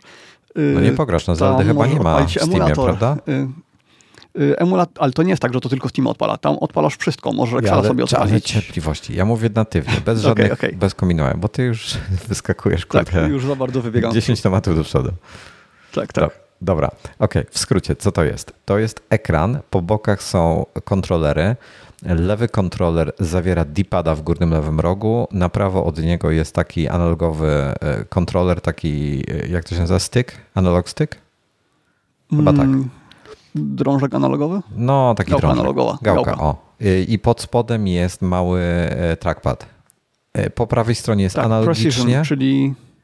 Taki wysoki, no taki, jak, jak jakaś gra potrzebuje myszki czy coś, no to po prostu kciukiem się obsługuje. Są dwa. Po prawej stronie też jest taki sam, też jest ten drążek w tym samym miejscu, ale zamiast D-pada w górnym prawym rogu, czyli D-pad jest w górnym lewym, w górnym prawym są cztery przyciski A, B, X, Y, jak w innych konsolach. I kilka dodatkowych innych przycisków. Na środku ekran. Pod, kciu, pod palcem wskazującym ekran. Są dwa dodatkowe i pod spodem są jeszcze kolejne cztery. Na środku ekran z wielkimi ramkami, dodam. No, ramki są znaczące. No takie jak wiesz co, dobra. Tym pierwszym, no nie tym OLEDowym, tylko może tym być faktycznie, on może być faktycznie trochę większy, bo ma siedmiocalowy ekran i ma te ramki przecież. Więc on może być fizycznie trochę tak, tak, rzeczywiście. Ale zobacz no, też sobie, jaki on jest gruby. On jest tak wyprofilowany trochę bardziej. Wydaje się wygodniejszy od Switcha pod tym, pod tym względem. On jest dosyć cienki pod częścią ekranową, natomiast pod rękoma, tam gdzie są te, tak, trzyma tak, się, tak. ten to jest taki dosyć gruby, właśnie mięsisty, tak wygląda fajnie. Dobra, specyfikacje techniczne. Te, no. I te pady nie są odpinane tak jak w Switchu, tylko są na stałe zamontowane. Na stałe. Tak jest. Są dwa głośniki, jest mikrofon, dodatkowo dwa mikrofony nawet, więc można w multiplayerowe gry grać. Jest złącze trzy i pół milimetra, jest Bluetooth, jak ktoś chce bezprzewodowe słuchawki. Jest wiatrak, są różne przyciski, U S B typu C oczywiście. Urządzenie nie ma w tej chwili doka, natomiast można podłączać się poprzez każdego innego doka U S B C, który trzyma standard, zakładam. To można się podłączać na przykład do telewizora albo do monitora komputerowego i tak dalej po H D M I na przykład, albo Ethernet tak, można podpiąć do niego. Że, już zapowiedziano, że będzie też oficjalny dock, ale tak jak mówisz, wszystkie inne też będą działać. Dock, oficjalny od nich dock będzie jako dodatkowy zakup, nie będzie w komplecie i jest slot na karty microSD dowolnej wielkości, czyli tak duże jak, jak kupisz taką, taką o tyle sobie możesz rozszerzyć wbudowaną stałą pojemność, ale zaraz do tego przejdziemy. Procesor to jest A M D Zen dwa, cztery wątki, osiem rdzeni. Do tego jest R D N A, G P U to jest oparte o R D N A, ma dwa um, C Us. Co, co, jak, czekaj, jaki czekaj, był? stop, stop, stop. stop. No, no. Yy, powiedziałeś, że ile rdzeni, ile wątków? Cztery rdzeni, osiem wątków. Okej, okay, okej. Okay. Dwa compu- o, C U to był compute unit, właśnie, compute mi brakowało. Um, całość zużywa do piętnaście watów, więc niewiele niby. Ma szesnaście giga RAMu L P D D R pięć. To będzie zasuwało. I teraz tak, mhm. w kwestii storage'u trochę dali ciała, moim zdaniem, bo sześćdziesiąt cztery to jest model, który was nie interesuje. sześćdziesiąt cztery Bo jest, są, nie, wiesz są co, trzy. Nie, nie ogólniałbym tak. Dużo ludzi to kupi do indyków, do grania w gierki, które zajmują po sto no. parę megabajtów. A nie, nawet nie chodzi... Jak... Będzie, hmm. Znaczy tak, dobra, szybko powiem co jest. Storage tak. jest sześćdziesiąt cztery, dwieście pięćdziesiąt sześć albo pięćset dwanaście. Interesuje was dwieście pięćdziesiąt sześć albo pięćset dwanaście. Po Surface, jak się nazywał ten prosty Surface Go, Surface Go, który też ma, sześćdziesiąt, też ma pamięć E M M C, czyli, dobra, zacznę jeszcze raz. sześćdziesiąt cztery to, to nie jest S S D, to jest E M M C. dwieście pięćdziesiąt sześć to jest NVMe S S D i pięćset dwanaście to jest high-speedowy NVMe. E M M C mhm. działa bardzo wolno. To jest prędkość karty S D. Mhm. Nawet nie wiem, to czy znaczy, nie wolniej. No tam działa dużo szybciej niż dyski twarde. Zależy jakie, ale te najnowsze generacje to one tam mają po ponad dwieście megabajtów na sekundę. Więc do takich gierek właśnie, jeśli ktoś, ktoś, ktoś to kupuje do indyków, no to wtedy okej, okay, to wtedy mu to nie zrobi różnicy. W ogóle e, M M C to jest taka karta pamięci jakby konkurencja dla S D Natomiast w tej chwili wykorzystuje się już prawie tylko chyba tą wersję E, czyli taką zintegrowaną, lutowaną na płycie głównej. No i one są na przykład w smartfonach, może być w jakichś przystawkach telewizyjnych, takich różnych rzeczach, w tych, w tych tańszych. Jeżeli chcecie no, cokolwiek ambitniejszego robić, to weźcie sobie dwieście pięćdziesiąt sześć. Po pierwsze dlatego, że sześćdziesiąt cztery mhm. giga w tym i, i dla gier steamowych to będzie mało po prostu. Tak, tak. Jeśli nie indyki, no to wtedy zdecydowanie ta większa. Dobra, o przyciskach już mówiliśmy jako takich. Ym, ale ja bym chciał coś jeszcze z tymi przyciskami, bo jak się patrzy no. na to, one się wydają totalnie niewygodne. One są tak wysunięte do góry, że człowiek się zastanawia, jak to w ogóle obsługiwać. Ale w testach mówili, że nie, że to jest takie... Mm, to znaczy, że im się też tak wydawało, y, tym ludziom z I G N-u, czy kto to tam testował, a w praktyce bardzo fajnie się w to grało. Na tym grał. Piotrek się pyta, no, czy ja program... Tylko, że... czy... Czy na Steam Decku mhm. się pogra w C S G O? Tak, pograsz na to w C S G O. I tak, podobno całkiem wygodnie się gra w strzelanki na tym padzie, na tym, mhm. nie na padzie, na tym touchpadzie. Na tej, na tej myszce. No to podejrzewam, że jest tam mhm. jakiś learning curve, że trzeba się będzie nauczyć tego, ale spodziewam się, że pewnie skoro ludzie w strzelanki grają. Dobra, i tu jeszcze real-time follow-up szybko, że... Bo Piotrek jest generalnie fanboyem, on jest psychofanem wręcz Xboxa i... Weź ty poczytaj, jak P S, jak PlayStation robi graczy w ciula. nie, nie, nie interesuje mnie to. De facto nie mam ani no PlayStation, jak, jak ani Xboxa. Jak będziemy mówić o Epiku, to tam powiemy ja o tej aferze z Epiciem. Z Apple no. to tam też trochę wyciekło na temat Sony. Ja wtedy by... będziemy o tym gadać. Jest afera z PlayStation, jeśli chodzi o indie deweloperów. Ogólnie rzecz biorąc, polityka... Um, PlayStation w, tej, w tym wypadku, jeśli chodzi o obsługę deweloperów, jest bardzo staroświecka i musisz mieć jakieś gigantyczne budżety. I, i, no tak, tak, te dwadzieścia parę tysięcy tak. dolców na marketing. Tak, tak, tak, więc tam są ogromne, to, to działa zupełnie inaczej, to, to jest, jesteś psychofanem, Piotrek, jeżeli nie, wie, nie wiesz tego, to tym bardziej jesteś. Dobra, dobra, wracajmy do no. Steam Decka. I teraz tak, Steam Deck, ekran. O, to mnie zaskoczyło, szesnaście na dziesięć na dziewięć, proporcje mhm. oczywiście, i ma tysiąc dwieście osiemdziesiąt na osiemset pikseli, co jest bardzo niska rozdzielczość i to jest świetny news. I to jest bardzo dobry news. Nie tylko świetny, tylko bardzo dobry. Pamiętajcie o tym. Dlatego, no, podobna rozdzielczość jak w Switchu. Tak, tak, tak, tam jest Switch ma tysiąc dwieście osiemdziesiąt na siedemset dwadzieścia, ma osiemdziesiąt pikseli mniej, mhm. bo ma szesnaście na dziewięć ekran. To jest bardzo dobry news, dlatego że bateria będzie na dłużej wystarczała. Ktoś, jest taka konsola na rynku, nie pamiętam zupełnie jak się nazywa, podobna w pomyśle i w designie do Steam Decka i ona ma tak, ekran czternaście czterdzieści p i wytrzymuje trzydzieści minut na jednej baterii, na jednym ładowaniu, a ma dużo no, większą no baterię czternaście niż Steam Deck. tysiąc czterysta czterdzieści pikseli w pionie na takim ekranie, to nie, nie wydaje mi się to konieczne. siedemset dwadzieścia to jest tak w sam raz. E, dobra. czterysta nitów, jasność sześćdziesiąt herców. Szkoda, że ma sześćdziesiąt herców tylko. Szkoda, że to nie ma więcej, że to nie jest sto dwadzieścia. Opcjonalnie. No jako... ale to by dopiero żarło baterię. No tak, ale kurczę, do strzelanek by się przydało sto dwadzieścia albo sto czterdzieści cztery. Bluetooth pięć zero, Wi-Fi A C, osiemset dwa jedenaście A C, czyli to jest Wi-Fi sześć chyba, czy A X to jest Wi-Fi sześć, to jest Wi-Fi pięć. A C mhm, chyba. Tak, pięć. Dwa mikro, to już mówiliśmy, ma czterdziestopięciowatową ładowarkę U S B typu C, więc dosyć mocną, czyli ja podejrzewam, że jeżeli macie jakiegoś MacBooka, iPada albo z większą ładowarką też naładujecie.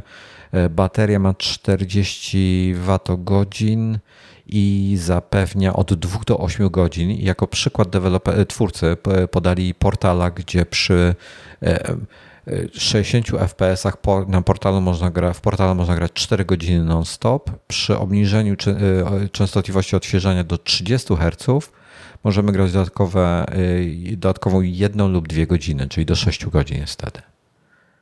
Mhm. No co w przypadku takiej gry akurat trzydzieści herców tam by nie było tragedią, bo on obsługuje zmienne odświeżania. Więc I, nawet jeśli jakaś tak. gra by działała tam, nie wiem, na czterdziestu klatkach, to i tak powinno być wszystko okej. Okay. Chociaż nie podali, nie podali maksymalnej wartości, od jakiej to działa, bo na przykład w telewizorach często jest tak, że yy, działa, ale powiedzmy musisz mieć więcej niż czterdzieści klatek na sekundę. Hmm. Nie zastanawiam, bo tu jest tak, bo można podłączyć zewnętrzne ekrany. Tutaj piszą, że wspiera U S B C DisplayPort jeden przecinek cztery Alt Mode do osiem K sześćdziesiąt herców albo cztery K sto dwadzieścia herców, co nie wierzę, że cokolwiek pójdzie w cztery K sto dwadzieścia herców na tym, sensownie, chyba że jakieś takie rzeczywiście, rzeczywiście niewymagające gry. No ale wiesz, um, fajnie, że to jest, bo ten system operacyjny pozwala ci odpalać YouTube'a, Netflixa, no, no, no, no. arkusz kalkulacyjny, więc kurczę, będziesz miał płynny, nie? No tak, do, do arkusza kalkulacyjnego najważniejszą rzeczą jest mieć płynny kurs, ale wie, wiesz, o co mi chodzi. Znaczy powiem tak, ciekawy jestem, czy to będzie, niech cztery K trzydzieści mi chodzi, tak? Sensownie, to będzie, to będzie coś. Mm. Ale szczerze, myślę, że nie da rady. Full H D że... mi już wystarczyło. Full H D do gierek takich, wiesz, lightowych, żeby sobie pograć jakiś na przykład taki, nie wiem, lightowych gierki, Cyberpunka na przykład, żeby sobie pograć na telewizorze, żeby mi to w trzydziestu klatkach... No nie, dobra, Cyberpunk to z sześćdziesięciu by się przydał. Tam jest trochę dynamiki jednak. Tak, tak. No, wiemy, ale że... Full H D mi wystarczy. Nie, nie muszę mieć cztery K. Wiemy, że gry trzy A działają pomiędzy średnimi a wysokimi detalami. Przynajmniej te, które tam sprawdzali póki co. Więc y, to jest w tym siedemset dwadzieścia p.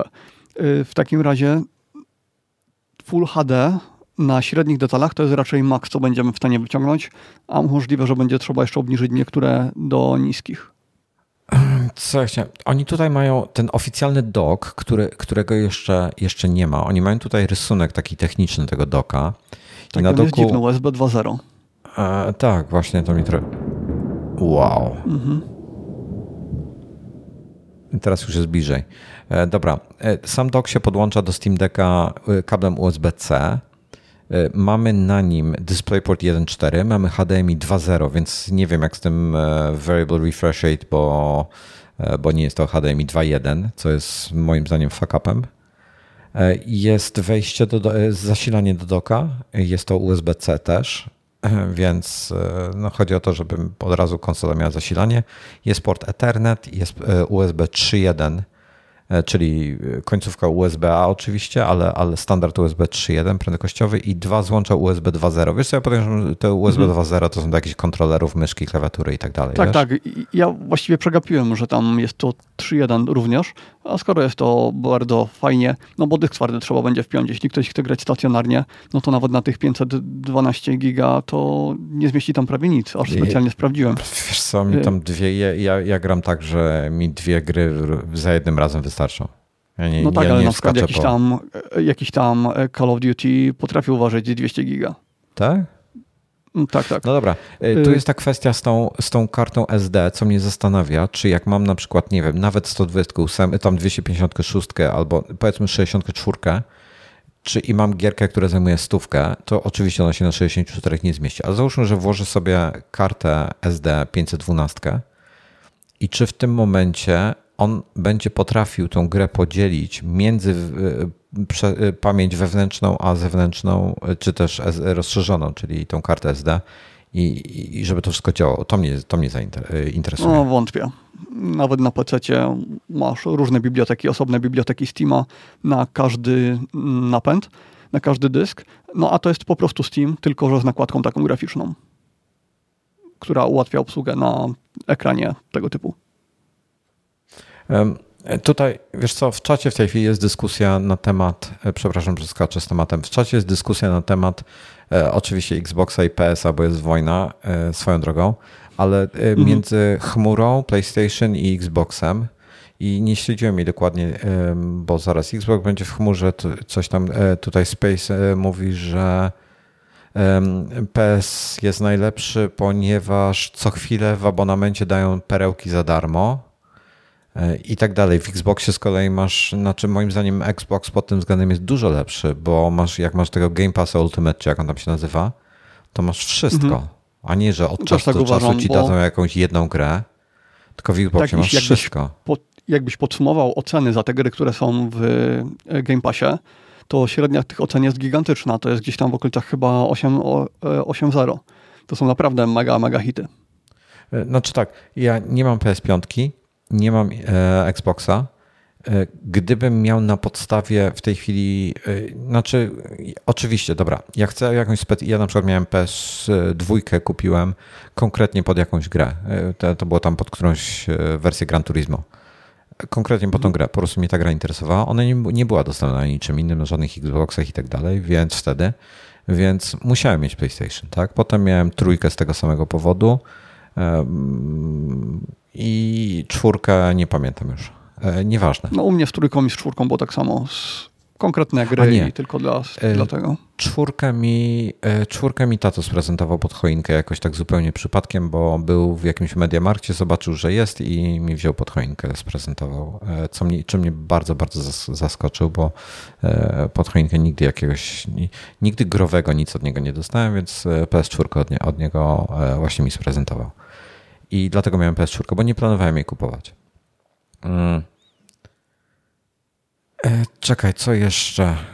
E... No to ja tutaj jeszcze dopowiem, że no jak ja miałem te PlayStation, no. to opłacałem ten abonament, który oni tam mieli. Ja nigdy no tego i... nie robiłem. Dlaczego ty opłacałeś go i co z tego tytułu miałeś? E, opłacałem to na PlayStation cztery, e, a opłacałem to, nie pamiętam, chyba dzięki temu mogłem grać w, przez internet w Overwatcha i tam w jakieś inne gierki. Natomiast y, poza tym multiplayerem, to to, co oni dawali tam w tych grach, to wtedy to było bardzo, bardzo odległe od tego, co mam w Game Passie. To w ogóle dwa światy. Tutaj w Game Passie to mam naprawdę gry, które ładowałbym setki złotych, a tam to było głównie starocie. Teraz już jest trochę lepiej. Mhm. Space pisze w czacie, że w Game Passie są podstawowe wersje, jak chcesz i napi- on lub ona napisał, jak chcesz D L C, to i tak musisz chyba kupić. Ja rozumiem, mhm, że D L C... Tak. Że D L C musisz dokupić, ale nie samą grę, tak? Tak, tak, tylko, de, tylko D L C. Póki co jeszcze mi się nie zdarzyło, żebym, yy, no, żebym stwierdził, że muszę zagrać w jakieś D L C. Znaczy tak, biorąc pod uwagę ofertę software'ową i grową, mówię, mam tu na myśli Microsoft Flight Simulator, gdybym nie miał P C do grania, gdybym chciał dzisiaj kupić konsolę ze względu na dostępne gry, to... Yy, to wolałbym, osobiście wolałbym um, Xboxa. Ja też. Bo moim zdaniem jest to lepsza oferta. Po prostu. Nawet bez Game Bardzo... Passa po mhm. prostu jest, jest większa oferta interesujących mnie gier, więc... Bardzo bym żałował, że nie ma Horizona i że on jest ekskluzywem na PlayStation, ale poza tym to okej. Okay. To wolałbym Do... to wszystko, co jest w Game Passie. Dobra, to ale wszystko... gadaliśmy o Steam Decku. Właśnie, mm. i to, ale ja chciałem do tego nawiązać właśnie. I teraz tak, Xbox ma takie, a nie inne oferty. Switch ma w ogóle swoją niszę zupełną, tak, bo ma swoje gry, ma swój I P, który jest bardzo wysoko ceniony przez wielu, wiele milionów mm. osób na całym świecie. I, no i ma kilka tych takich unikalnych multiplayerowych zagrywek, tak, że, że możesz jednak te Joy-Cony odpiąć albo mieć drugi zestaw Joy-Conów i grać w kilka, jakiś multiplayer robić, jakieś te Mario Kartsy i tak dalej, i tak dalej. To jest tak, no, to unikalne. Niektórzy w to grają, nie wiem jak, jak młodsze roczniki, czy korzystają z tego, czy nie, nie mam pojęcia. Ponoć ale jest to, to mega... Nawet... Nie tylko do multiplayera, bo lecisz sobie w samolocie, mhm. kładziesz sobie na tacce, tak. na tym stoliku przed sobą ekran, a joypada masz w ręce. Nawet jeśli nie masz osobnego urządzenia, to po prostu odpinasz to i wygodniej grasz. Zgadza się. I teraz tak. Ja przepraszam, bo Real Time Follow Space Empire napisała, że jest mężczyzną. Ja, był kiedyś taki kawał, to był za, za, za Jezu, nie mogę się wysłowić, za czasów Irca. Irce to był taki e, starodawny no, no, czat. czat taki, no trochę, twi, no nie Twitter, no ale były różne pokoje, były um, czy tam kanały, nie pamiętam jak to się nazywało nawet. To był po, po prostu serwery. Czat z, bez oprawy graficznej. Tak, tak, tekstowo wszystko i tak dalej. I, i wtedy, wtedy nie, nie wiem skąd ten kawał się wziął, ale to było z Irca. Generalnie ktoś na, na privie zagadał drugą osobę i ta druga osoba miała jakiegoś nika kończącego się na A właśnie. Załóżmy jak Empiria. I jak wiemy, większość, chyba nie wiem czy nie wszystkie, ale zdecydowana większość polskich e, imion e, żeńskich kończy się na A. Anna, Ala, Ania, e, Jadwiga, i tak dalej, i tak dalej. Tak, wiem, że powiedziałem Ania i Anna. I kończą się na A. I ten gość miał nika typu Empiria. I to był facet. I miał nika typu Empiria. Eee, jakiegoś tam, to jakaś tam postać science fiction czy coś. I gość do niego pisze i cześć, mo- może byśmy się spotkali. Eee, a ten, ten e, f- facet na A, będę mówił do niego facet na A, facet na A pisze, ale po co? A no bo chciał, chciałbym się z tobą poznać i w ogóle e, wydajesz się taka fajna i tak dalej. Ale mówi, ale... A dyskusja przez chwilę trwała i w końcu na, fa- na koniec facet zajarzył ten na A, że, że tamten go próbuje poderwać i napisał, ale ja jestem facetem. A ten drugi napisał, ale twój nick kończy się na A. A ten mu odpisał, Maradona też się kończy na A. I kurde, koniec dyskusji. Po prostu mnie tak to rozbawiło, ten Maradona też się kończy na A. Misza, Sasza. No dobra. Przepraszam za dygresję.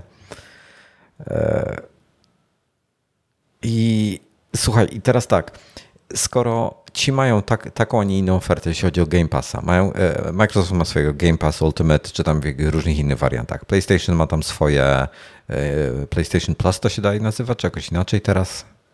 Nie pamiętam. No, oni mają chyba tego więcej, bo za granicą jest jeszcze PlayStation Now chyba. O, bo coś PlayStation takiego. PlayStation Plus. Nie. Już nie pamiętam, które jest. Ja też nie pamiętam. Nas, jeżeli w czacie pamiętacie teraz z głowy, to poprawcie nas. I teraz tak.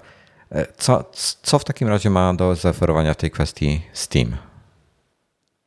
To jest pytanie. Steam ma to, że Steam ma niesamowicie tanie gry. Ma mnóstwo promocji, ma re- regionalizację cen, więc na przykład ja sobie kupuję gry za dwadzieścia do czterdziestu złotych, jakieś super produkcje za sześćdziesiąt złotych.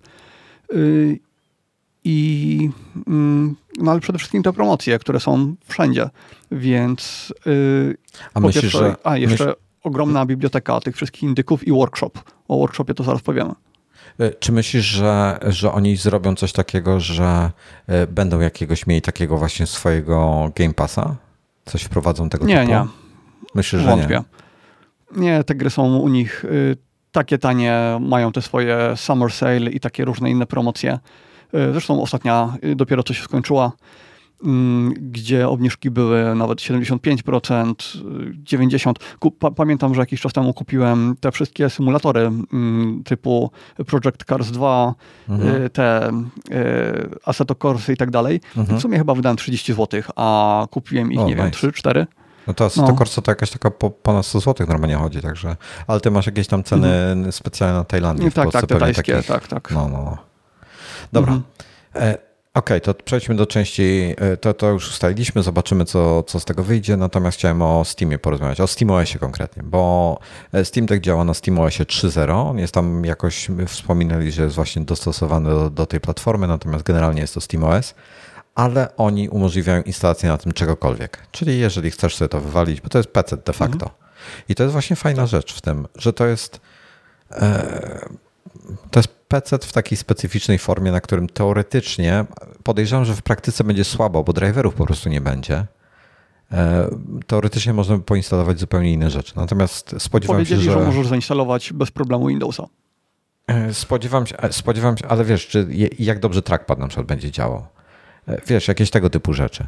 No właśnie zastanawia mnie, to pre- zastanawia mnie to Precision w nazwie trackpada, bo Precision to jest yy, taki typ yy, touchpadów, można by powiedzieć. Windows i Precision, specjalny oni, oni to nazywają driver. Chyba. Nawet na, ta, tak, driver, tak. Ale Windows Precision Trackpad, czyli to jest wręcz takie, nie wiem, czy to jest nazwa pod, otrademarkowana, czy nie, ale odnosi się to do tych trackpadów, które są takie niby tak dobre jak macowe. Nie do końca, ale, ale jest im blisko.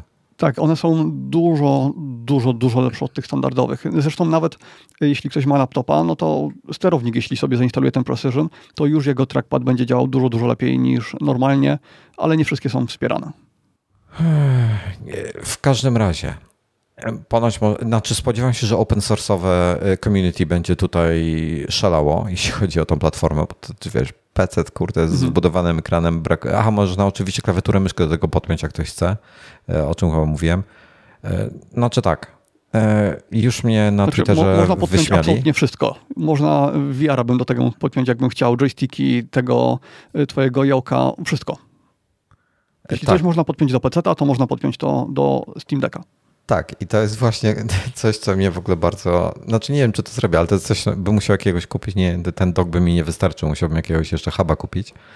Ale, ale teoretycznie mógłbym wziąć i przenieść z moimi honeycombami do salonu, przymocować sobie je tam i sobie latać na osiemdziesięciu pięciu calach. W, pię- w pięciu klatkach na sekundę, tak. Tak. No i właśnie, i to jest moje pytanie kolejne. Czy myślisz, że pójdzie na tym Flight Simulator po optymalizacji, no, skoro na Xboxie pójdzie? W tych pięciu, w tych pięciu klatkach może pójdzie. Ja się spodziewam, mm. że teraz po optymalizacji, że on w trzydziestu pójdzie.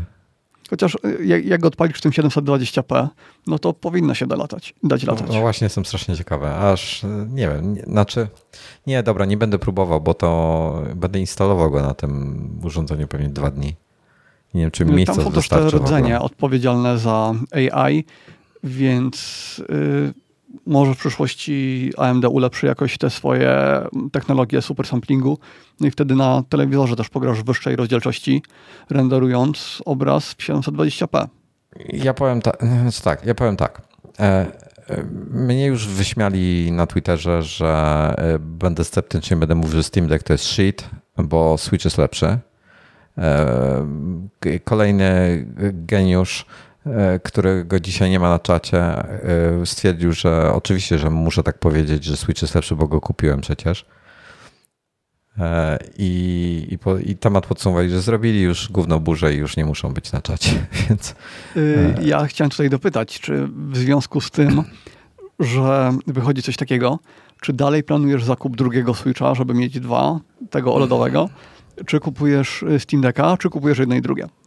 Znając ciebie, kupisz jedno i drugie, nieważne co powiesz. Chcia, znaczy chciałem zrobić... Po, mam mieszane myśli, jeszcze nie zdążyłem tego przemyśleć. Dobrze, generalnie planuję zrobić w ten sposób, jeśli chodzi o Switcha, na razie o Switchu się, na Switchu się skupię. Generalnie mhm. pl, e, dzisiaj tak sobie wymyśliłem, nie wiem e, czy tak zrobię, czy nie. Wymyśliłem sobie, że wtedy chciałem kupić drugiego Switcha i tego starego zostawić, e, mhm. żeby mieć po prostu... Um, ale chyba zrobię tak, że go sprzedam i zostawię sobie tego nowego, tego z OLEDem po prostu. No, rozsądnie. Albo, no, al, albo w ten sposób, bo w tym momencie, wiesz, no tam stracę na tym, ale nie jest to jakaś tam fortuna. Real Time Follow-up. Space Empire, który jest mężczyzną na A, mówi, że ma Switcha i chyba go opnie zupełnie, bo mi nie podszedł. Mi, pod, mi podeszła, nie spodziewałem się, że mi podejdzie Zelda, mi bardzo podeszła Zelda, bardzo mi się podoba Zelda, z tego powodu, no tylko z tego powodu chcę mieć Switcha. Dalej. Dobra, w, więc to jest moja koncepcja, że nie zostawię sobie obu. Chciałem sobie zostawić oba, ale, ale w, tej, w tym wypadku to jest, stwierdzam, że to jest nierozsądne, więc prawdopodobnie tamtego się pozbędę. Jeżeli ktoś chce, to zapraszam na priwa i zamówię tego nowego. Jeszcze nie zamówiłem go, właśnie, jeszcze nie złożyłem zamówienia. Nie, nie, nie złożyłem preordera, bo byłem zajęty innymi rzeczami, nie miałem czasu tego zrobić. Widzę, cały czas tam śledzę, są cały czas dostępne te preordery. Nie mam jakiegoś super ciśnienia, żeby być pierwszym i tak dalej w tej kwestii, więc e, jakby tam nie, nie ten, nie, nie cisnę tego tematu specjalnie, ale teraz mm, e, wiesz, nie ukrywam też, że to jest, wiesz, no, dużo pieniędzy, więc e, też się mhm. trochę waham cały czas. A nie chcę sprzedawać Switcha w tej chwili i być bez Switcha, bo, bo nie chcę. Ale dzisiaj, uwaga, na Steam Decka, dzisiaj o godzinie dziewiętnastej w Polsce, wtedy kiedy formuła będzie, dzisiaj o godzinie dziewiętnastej C E T, o siedemnastej U T C, czyli Zulu, czyli w U K, G M T, jak to woli, ruszają preordery. Można się, rezerwacje mhm. się składa. Nie wiem, ile trzeba zapłacić za tą rezerwację. Coś tam trzeba zapłacić. Oni uruchomili w Valve system jakiś tam kolejkowy, rezer- biletowo-rezerwowy, że s- s- trzeba zapłacić pieniądze, w sensie jak zapłacić za tą swoją rezerwację. Potem od finalnej ceny, o, o cenach nie powiedzieliśmy, zaraz do tego, zaraz wrócimy do cen. To znaczy załóżmy, że konsola kosztuje dwa tysiące złotych, rezerwacja kosztuje pięćset. To potem trzeba będzie dopłacić tysiąc pięćset. I teraz moje pytanie jest takie, czy ja będę mógł zapłacić z moich funduszy Steamowych za to? No to się kupuje chyba po prostu przez sklep na Steamie, a... Yy, bo mo, mo, moje pytanie nie jest, to... nie jest głupie, bo powiem ci dlaczego. Bo mam... To znaczy, wyda, wydaje mi się, że tak, ale... No bo to jest sprzedaż przez sklep Steamowy, prawda? Ja w C S G O tak. kupiłem sobie kiedyś za sześćdziesiąt dolarów kosę, czyli nóż do mhm. grania. Bo były, wtedy był kryzys, jeśli chodzi o skiny. I dałem za niego, czyli jakieś tam dwieście pięćdziesiąt złotych pi razy drzwi. Ten nóż potem sprzedałem i potem kupiłem inny, bo znowu jakieś tam jakieś, jakieś ceny były, tam wahania. I w tej chwili on jest e, on jest w tej chwili warty ponad dwa tysiące złotych. Tak, tak myślałem, że do tego dążysz. I zastanawiam się, czy go nie sprzedać i za, za niego nie wziąć po prostu tego, tej konsoli, wymienić sobie piksele na konsolę. No jakby się dało, to bym tak zrobił. E, także to, to, jest, to jest jedna rzecz. A tam mam mnóstwo innych skinów, ale bym spokojnie, z, jak, jak wezmę dwójaka z tego skina, tak wiesz, żeby na szybko go sprzedać, to, to w ogóle byłoby super. E, ale to już, ale nie zdążę chyba na dzisiaj, w sensie już nie będę go teraz się, bawił się w opychanie skinów i szukał, ile to kosztuje i tak dalej. E, ale dzisiaj o godzinie dziewiętnastej, to jest godzina o północy twojego czasu. Sprawdziłem. Mhm. Godzina dwunasta zero zero albo dwudziesta czwarta, to albo znaczy, jak tam ja nie kupuję, no ja nie gram mobilnie. Chyba że jak, nie wiem, będę leciał do Polski kiedyś, no, no to przed wylotem do Polski sobie wezmę. Chociaż już tak miałem kilka razy, że kiedyś PlayStation wziąłem ze sobą, później Switcha i jestem, ani razu ich w końcu nie odpaliłem. Jestem strasznie zażenowany tym, że nie zamawiasz Steam Decka. No, nie miałbym z nim co zrobić. Nie, jest, jestem, jestem bardzo zawiedziony. Nie zażenowany, zawiedziony. Myślałem, że, że weźmiesz go od tak... Wiesz. No ale po, połowa redakcji yy, nadgryzionych będzie go mieć. Brzmi tak jak bardzo dużo ludzi, a to jedna osoba. Yy, ale widzisz i ty już mówisz, no rezer- zarezerwuję go dzisiaj. Mhm. Zobaczymy, jaka tam kwota jest do zapłaty, ale złożę dzisiaj rezerwację o dziewiętnastej. Chyba, że zapomnę, ale chyba nie. Ale, ale chcę go zarezerwować. Dobra, ceny. Przejdźmy do cen. Tak, tak. Bo nie mówiliśmy o tym. I mamy cenę po polskie już, tak, żeby była jasność. tysiąc dziewięćset złotych za sześćdziesiąt cztery, dwa i pół tysiąca za dwieście pięćdziesiąt sześć. Przypominam, że sześćdziesiąt cztery jest M M C, E M M C, dwieście pięćdziesiąt sześć to jest N V M e S S D już, i czyli tysiąc dziewięćset, dwa i pół albo trzysta za pięćset dwanaście trzysta. I... Tak, i one się różnią też dodatkami. Tak, okej, okay, dobra. To po, powiemy od razu, co jest w tym. Podstawowa wersja sześćdziesiąt cztery giga ma w zestawie tylko carrying case, czyli takie etui do przenoszenia go. dwieście pięćdziesiąt sześć ma jakiś ekskluzywny Steam Community Profile Bundle. Nie wiem, co to jest, bo znowu jakieś piksele dostajemy. Też ma to pudełko, to etui. No i szybsze, szybszą pamięć. I potem jest naj, najlepszy creme de la creme, czyli ten model pięćset dwanaście, który ma najszybszą dostępną, dostępne N V M e, ma premium anti-glare etched glass, czyli co, to brzmi trochę tak jak ta technologia, co Apple używa, że mhm. szkło jest nacinane laserowo czy jak, jakiś tam inny sposób, żeby nie odbijał światła. Jest etui no, ekskluzywne. Myślę, że to jest... hmm? Myślę, że to jest wielka zaleta ta kaszyba, no bo przy graniu przenośnym to ma bardzo duże znaczenie. Tak, tak. Ale nie wydam trzy tysiące sto złotych na taką konsolę. Ja się jeszcze zastanawiam, czy ta warstwa będzie nakładana na normalny wyświetlacz, czy to jest integralna część wyświetlacza. To jest integralna. W sensie ja rozumiem, że stłuczy. To jest anti-glare etched glass, czyli szkło. Aha, czy szkło jest zintegrowane no tak, z wyświetlaczem? Szkło może być... Mhm. Może być jako warstwa bezpośrednio, tak jak w monitorach, a może być osobno nakładana. E, no nie wiem. Nie, wiesz, nie, nie wiemy, czy ekran jest klejony do szyby, czy nie. Mhm. Więc nie mam pojęcia. A przypomnę, że ekran jest dotykowy w tym jeszcze, gdyby ktoś nie, przypadkiem nie wiedział, bo nie mówiliśmy tego tak oficjalnie. Etui w komplecie z tym najdroższym jest ekskluzywne i jakiś profile bundle jest, jakieś, coś się dostaje i jakiś wirtualna klawiatura, jakąś ekskluzywną, motyw dla wirtualnej klawiatury też. Nie, nie, też nie wiem, o co chodzi, zobaczymy. Tak, no czyli klawiatura będzie inaczej wyglądać. No um, i, i myślę, że ta będzie... różnica w prędkości... No. Będzie niezauważalna. Zobaczymy w testach. Natomiast obecnie prawie żadne gry nie wykorzystują bardzo szybkich S S D. Yy, Ładowanie. Więc... No tak, tak, ale yy, często Nawet... jest jednak tak, że procesor yy, tam bardziej ogranicza w ogóle reszta sprzętu niż yy, sam dysk, niż samo S S D, więc ja gdzieś, zobaczymy, czy jak yy, będzie tutaj. jako ciekawy przykład ci powiem, gdzieś kiedyś z kimś grałem, gdzie mieliśmy bardzo zbliżoną wydajność procesorów, nie wiem czy nie takie same, w C S G O. I procesory były takie same, tylko różnica była taka, że ja miałem N V M e, a on miał S A T A. Albo jakoś tak. I ja się... Mhm. I to jest C S G O, to nie jest wymagająca gra. I ja się ładowałem na, za każdym razem, ja się ładowałem na mapę o dobrych pięć sekund szybciej. Tylko dzięki no tak, temu, dlatego że właśnie, że to nie jest wymagająca gra, więc yy, ten dysk twardy był jedynym wąskim gardłem, a gdybyś miał wymagającą grę, gdzie trzeba dużo tam przeładować na V RAM i tak dalej, no to wtedy ta różnica mogła być, byłaby dużo, dużo mniejsza.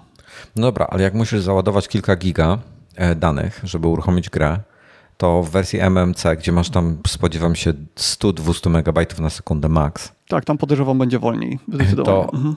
Potem w tysiąc dwieście pięćdziesiąt sześć spodziewam się przynajmniej gigabita, gigabajta na sekundę, mhm. przepraszam, nie gigabita. Ja też, tak, tak. Przynajmniej jednego odczyt, zapis. I jeżeli mówią, że pięćset dwanaście jest najszybsza, to spodziewam się w rejonie dwa i pół. Mhm.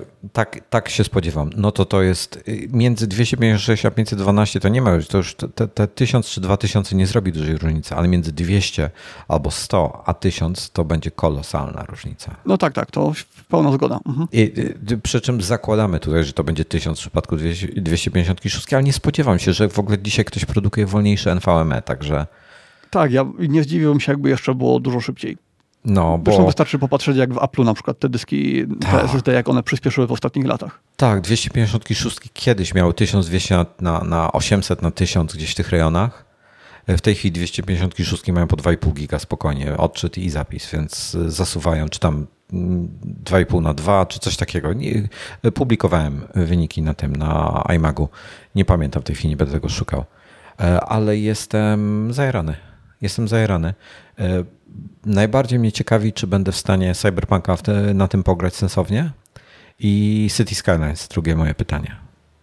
No Cyberpunka myślę, że w siedemset dwadzieścia p w trzydziestu klatkach powinno, powinno dać radę. Może nie na high, czy tam na, na ultra, ale tak, myślę, że w fajnej jakości pograsz. Tym bardziej, że na takim ekranie nawet nie musisz mieć high wszystkiego, więc... Tak, dokładnie, bo jeśli będziesz tak miał... tego nie zobaczysz.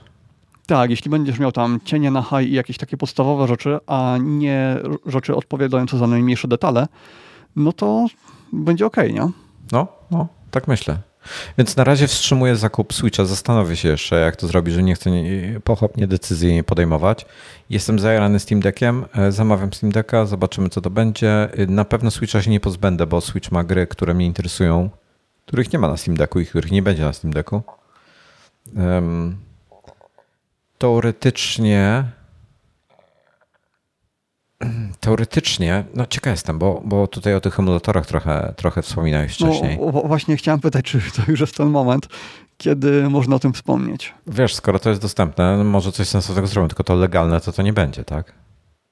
Mm, to znaczy, wiesz, yy, no możesz mieć te gry, możesz, możesz te gry po prostu kupić w sklepie yy, Nintendo i odpalać swoje romy. Na przykład, y, kto to wydał? Y, y, tak, chyba, ja nie wiem, wiem ale to jest, jakaś... to jest nadal nielegalne, ale, ale zgadzam się z tobą. Y, to jest nielegalne w Stanach Zjednoczonych, y, a w Europie, w Europie chyba jest legalne, tak jak z Hackintoshami, że nie możesz ich na handel, nie możesz handlować komercyjnie, ich wykorzystywać, w sensie składać Hackintosha i go sprzedawać dalej, mm-hmm. ale dopóki jesteś w Europie, a nie w Stanach, to możesz go używać normalnie. No nie wiem. Nie w wiem. każdym razie myślę, że myślę, że C S na tym nie będę odpalał. I nie sądzę, hmm. aby mi się chciało bawić w jakieś inne systemy operacyjne. Wolę pozostać przy, przy Steamie po prostu, bo zresztą w zasadzie jeden mój wyjątek to był Microsoft, już mówię. Jak zaczynałem grać na Windowsie, nie da, jak, jak jakby wróciłem do grania na Windowsie, to pierwsza gra, która mnie interesowała, była na Steamie i stwierdziłem, że ograniczam się tylko do Steama. Nie będę z innych platform niczego kupował, bo, mhm. bo chcę mieć wszystko w jednym miejscu po prostu. Nie, nie chcę martwić się, zarządzać tym wszystkim, mieć dodatkowe jakieś instalatory, sklepy poinstalowane i tak dalej. I no tylko nie o wszystko co... jest na Steamie. Wiem. Jeżeli nie ma tego na Steamie, to mnie to nie interesuje po prostu. I jedyną alternatywą, którą, którą rozszerzyłem, ale to głównie dlatego, że to jest wbudowane w Windowsa i to i tak tam jestem zalogowany, to jest Windows Store po prostu, gdzie stamtąd mam chociażby symulator lotu i, i dodatki do niego. Także, także tyle. No zobaczymy. No, jestem, jestem bardzo ciekawy, co z tego wszystkiego wyjdzie, jak dobre to będzie lub jak złe. Jedna, jeden asterisk, czyli uwaga, jeśli chodzi o preordery, jeżeli przez trzydzieści jeden dni po złożeniu rezerwacji, jeżeli zrezygnujecie z rezerwacji, to dostaniecie kasę z powrotem na konto, czy na kartę, czy na te, tak jak płaciliście, tak dostaniecie zwrot. Jeżeli minie trzydzieści dni, to oddają na konto Steamowe. Mhm. Czyli, czyli nie można w gotówki wyciągnąć. No, uczciwie. Ym, ja jeszcze chciałem dodać, że bo się zastanawiałem, jak to będzie z ustawieniami. Czy będzie trzeba wchodzić i konfigurować każdą grę z osobna? Yy, oni powiedzieli, że większość gier się u, uruchamia na pre-balanced, na takim profilu pre-balanced, który zazwyczaj się sprawdza ok. No i podejrzewam, że teraz twórcy gier będą natywnie wprowadzali osobny profil dla Steam Decka, yy, no bo to jest jedna konfiguracja sprzętowa, na której wiadomo, że mnóstwo osób będzie grało. No. Nie wiem, ja, ja jest, ja myślę, że, że będzie okej, okay, wiesz, każdą grę możesz indywidualnie sobie dostosować, jeśli chodzi o jakość i tak dalej, i tak dalej, więc... Tak, tak, wszystkie ustawienia zostają takie, jakby to odpalać na pececie. Jeśli się wejdzie do menu, to każdą jedną opcję graficzną można zmienić. Mi się bardzo podoba w ogóle, że po pierwsze, ty wiesz, co tak mnie właśnie uderzyło, pamiętasz, były... były przecieki o tym, że Switch Pro będzie miał właśnie opartą, procesor oparty o, o nie, były o nowszą Tegrę, czy o mhm. Nvidia, ale były też jakieś przecieki, że o A M D będzie, no, będzie oparty o A M D. Może komuś się pomyliły konsole, znaczy produkty. Może. Może przypisał po prostu ja, plotki ja... O, tym, o tym procesorze, przypisał, że to do Switcha będzie szło. Ja ostatnio wspominałem, że będę się doktoryzował tak, z tych Artur, można. Tegr. To tylko wspomnę, że niestety Wojtek tutaj ma dużo racji mówiąc, że Switch D L S S S S M póki co nie za bardzo ma się jak pojawić, bo ta Tegra z sensorami, czyli z tymi rdzeniami, z tymi układami odpowiedzialnymi za A I, to jest ta Tegra typowo do... Mm, machine learning i tym podobnych. All, all in one. Tak, tak. Ona jest bardziej właśnie do samochodów, do jakichś takich zastosowań.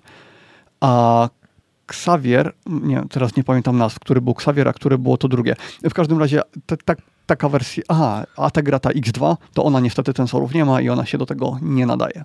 Więc y, wniosek jest taki, że Nintendo na pewno z Nvidią pracuje nad czymś y, dla nich, nad jakimś kolejnym modelem.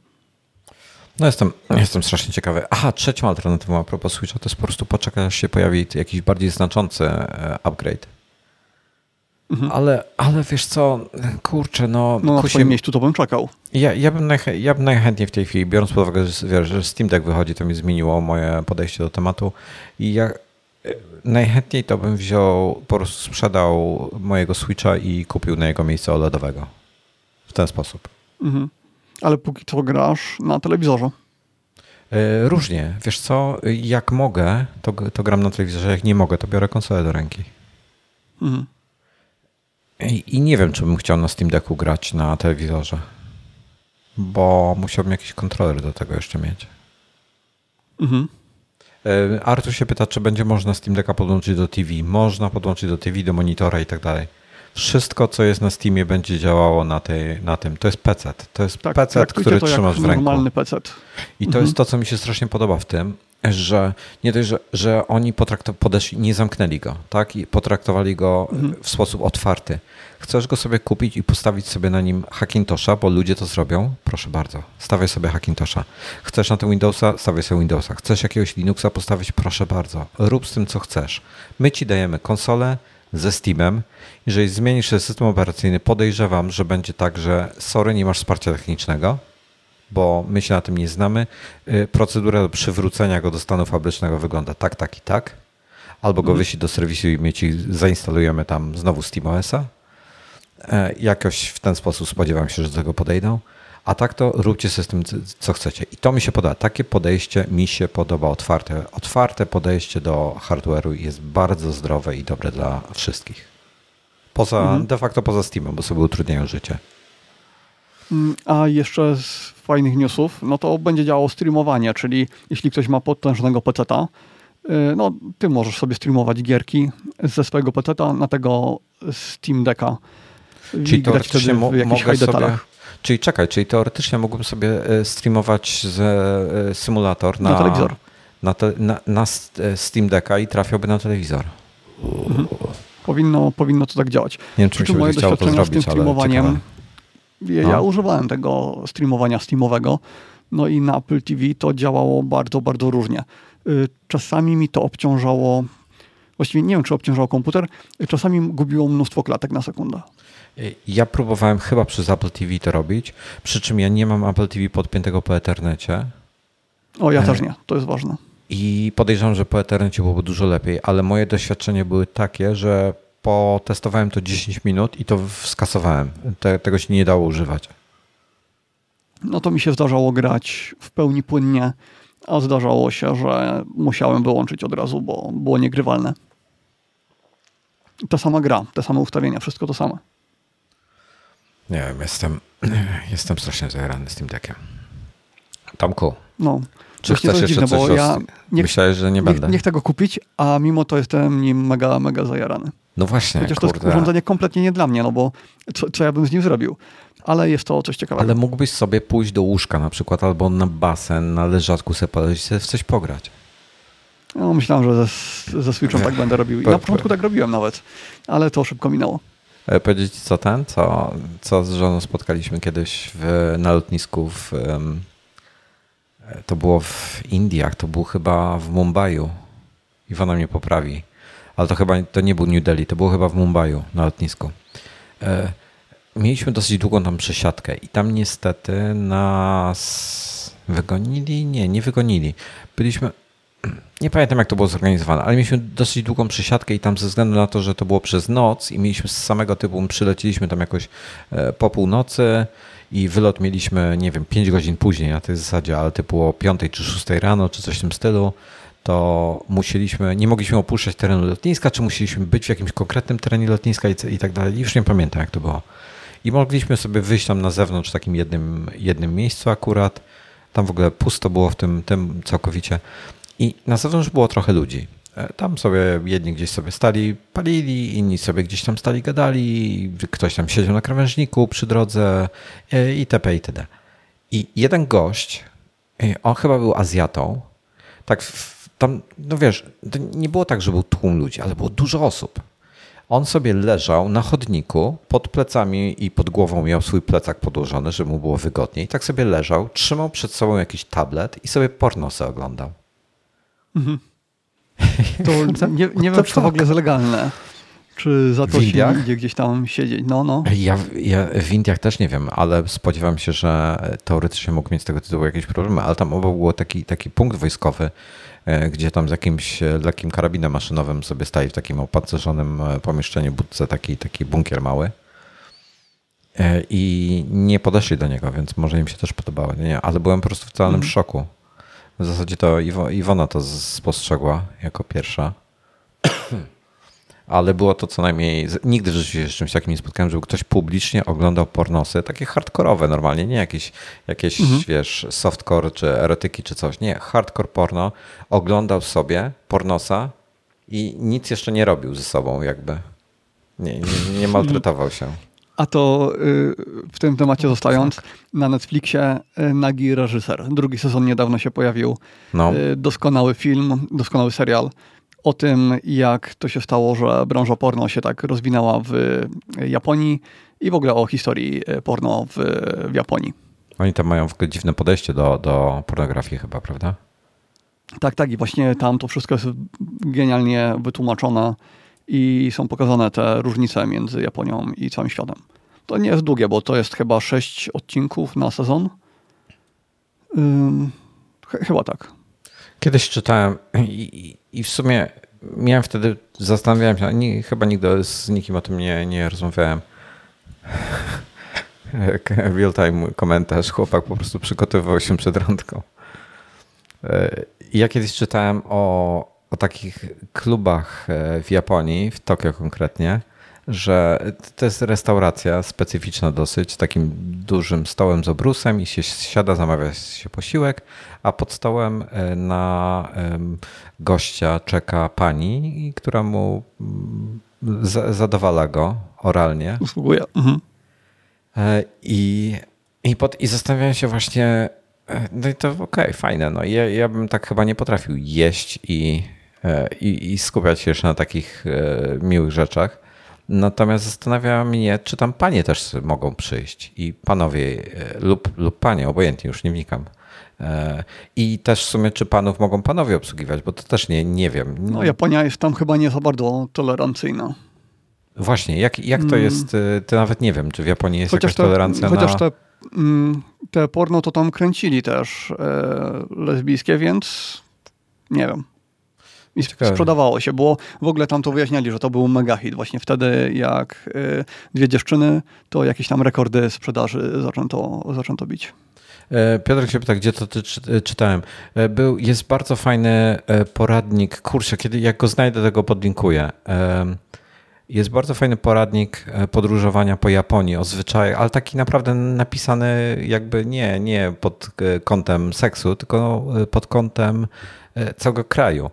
Jak się zachowywać w określonych sytuacjach, jeżeli na przykład się z tych ich takich spa, one się nazywają jakoś tam onsen chyba, jeżeli z tych spa ich się korzysta, jak się jako obcokrajowiec zachowywać w takich sytuacjach. Na przykład, że jeżeli ktoś ma tatuaże, to nie wolno pokazywać tatuaży, powinny być zakryte. Nie, nie możesz być nago, ale tatuaż musi mieć zakryty. To chodzi o przeszłość z Jakuzą i w ogóle takie bardzo fajne ciekawe elementy, o których ob- przeciętny obcokrajowiec nie wie zupełnie, jak się zachowywać po prostu w Japonii. I właśnie pisali tak, o tych kiedyś... różnych też takich nietypowych miejscach, gdzie, gdzie można się udać dla, dla różnych uciech. Kiedyś mi się obiło uszy, że właśnie w ten sposób można było legalnie, bez żadnej, bez żadnego większego kombinowania wykluczyć jakuzę, żeby nie brali udziału w tych, sam, no, w tych samych, nie wiem jak to się, to nie, nie kąpiel, co, co się tam robi w saunie, razem z pozostałymi ludźmi, tylko żeby właśnie swoje miejscówki mieli. No, no, także w ogóle oni, to jest bardzo specyficzny kraj, Japonia, chciałbym tam jeszcze raz pojechać, bo już, już bardzo dawno temu byłem i, i w sumie chciałbym... No. Żonę Japonkę, mieszkał tam, nie pamiętam ile, osiem lat czy jakoś tak i po tych ośmiu lat dalej wszyscy go traktowali jak obcokrajowca i dalej nie mógł wchodzić do klubów niektórych. No, dalej tam był gościem. No, gaijin. Dobra, to co, słuchaj, jest jeszcze jeden temat o Windows dziesięć, ale chciałem go zostawić na osobny odcinek. Tak, tak, to już dzisiaj chyba za dużo by było. A ja sobie zerkam w notatki moje o Steam Decku. Czy coś jeszcze ciekawego było? Zerkaj. Znaczy, to są notatki na zasadzie, że wczoraj z kumplem gadałem i powiedziałem mu, że teraz będę mu pisał wiadomość za wiadomością, bo będzie mi to służyło jednocześnie jako notatki do jutrzejszego odcinka. Ale chyba, chyba obgadaliśmy wszystko. Chyba najważniejsze rzeczy omówiliśmy, prawda? Jak coś będzie ciekawego, to oczywiście. I spodziewam się, że, że poruszymy ten tydzień za tydzień znowu. Nie, za tydzień no, nie poruszymy, pewno... bo mnie nie będzie.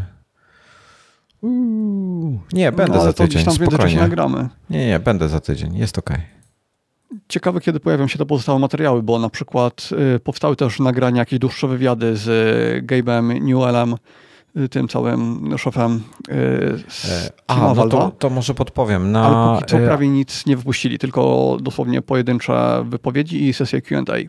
No, na I G N-ie trochę treści jest ciekawych. Mhm. I... I taki mini test tam też jest ośmiominutowy. No, no, no, no dokładnie. I, i tego. No w każdym razie, w każdym razie no jestem, jestem, jestem strasznie zainteresowany. Mo- możemy już na afterparty przejść, bo jedną rzecz chcę na afterparty powiedzieć. Mhm. Dobra, czyli yy, żegnamy się, tak? Yy, nie, no, nie, to może być oficjalne afterparty, takie jakby A, zakończenie. Okay. Yy, z tyłu, jak widzisz, mam kolorowe światła. Tam, tam siedzą sobie. Za tak, Wojtek pokazuje na czerwono-pomarańczową jarzeniówkę. I Jest i w ogóle zauważyłem, że zielone i, i czytałem o tym. Przez jakiś czas miałem ustawiony jeden z nich się na zielono, wieczorem świeciło, tam się kolory różne jakie zmieniały i tak dalej, i tak dalej. Miałem w każdym razie jeden z nich było zielony. I strasznie dużo much leciało takich. To nie były, to nie były muchy, to nie były komary, tylko wyglądało to jak takie połączenie komary z muchą. Tak jakby komar, ale bez tej całej... Taki dziwny. No taka, taka muszka wyglądająca jak komar. Bardzo dziwne stworzenie. Nie wiem, jak to się nazywa zupełnie. I ich były setki, no może nie setki, ale dziesiątki wieczorami, jak to światło zielone się zapalało. Wyłączyłem to zielone światło, nie ma ich. I potem poczytałem na ten temat. I różne, różne barwy światła ze względu na, na no, widmo. Długość. No bo i tak pokazuje widmo. Tak. Na długość fali to, to przyciągają mniej lub bardziej niektóre ten. I zielone światło bardzo mocno przyciąga właśnie komary i jakieś inne tego typu podobne stworzenia.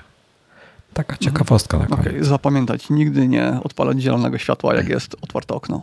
Tak, i najlepiej, jeżeli musicie mieć światło, to białe lub, e, lub żółte. Najlepiej, najmniej owadów e, przyciąga do siebie.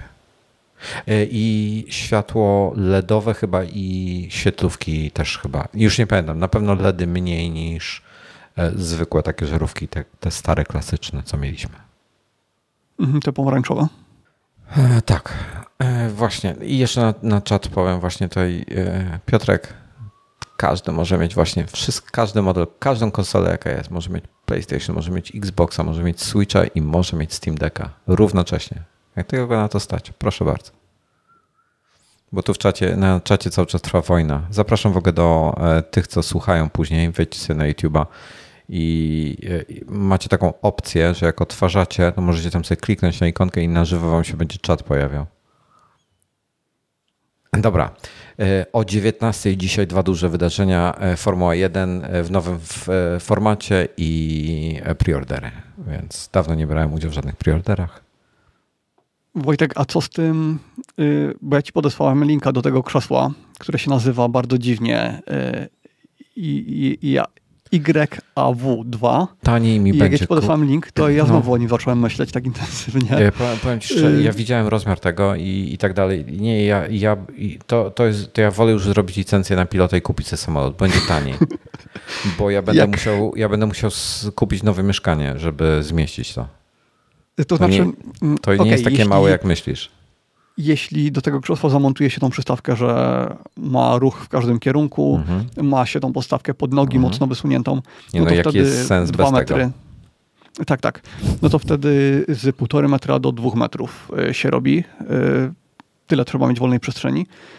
I nawet u mnie się okazało, że to byłby problem, jakbym chciał to w biurze zamontować. Zaraz ci Piotrek pokaże. Ale... Kusi mnie to. Już nawet robiłem research, jakie krzesła są do tego, y, jakie krzesło takie racingowe, w razie czego by się nadawało. No bo te krzesła racingowe są przeokropne wszystkie. Razer ma takie lepiej wykonane. Y, ale no tej wersji nie kupię, bo y, po pierwsze przesyłka tego byłaby pewnie koszmarnie droga. Y, po drugie ono do joysticków tak się chyba nie za bardzo nadaje, bo bardzo wysoko ma mocowane te joysticki. Także trzeba mieć ręce nienaturalnie wygięta, trzeba by to przerabiać. No, ale myślę, że tak jeszcze z rok, dwa lata wyjdzie jakaś trzecia edycja i wtedy już nie będę w stanie znaleźć wymówki. Ja myślę, powiem, że ty też kończysz, jakie dokupisz. I, ile byś zmieścił? Jak, jaką wielkość byś zmieścił? W tej chwili? Mhm. Ale zakładając, że się obraca? No, tak, tak. Znaczy, ile przestrzeni byś miał wolnej? Tak. Ja na szerokość tutaj między, między naj, najdalszym punktem a kanapą mam, nie wiem, z półtora metra. Nie, nie musiałbym policzyć, ile tu jest. Mhm. Więc nie wiesz, nie, ja bym musiał powywalać wszystkie meble z tego pokoju, żeby, żeby zmieścić coś tak dużego. E, mhm. Zaraz podam, podam ci wymiary tego. A, to czekaj, czyli mógłbyś... Ej, no to widzisz, to tutaj robi się, ale... robią się możliwości. No tak, ale nie miałbym biurka, nie miałbym niczego innego. Nie miałbym gdzie komputera potem wytrzymać. Okej. Okay. Takie meble. Dobra. Po pierwsze, tysiąc czterysta złotych to kosztuje. Nie jest w sumie nie, nie, takie dolarów, drogie. Dolarów, czy euro?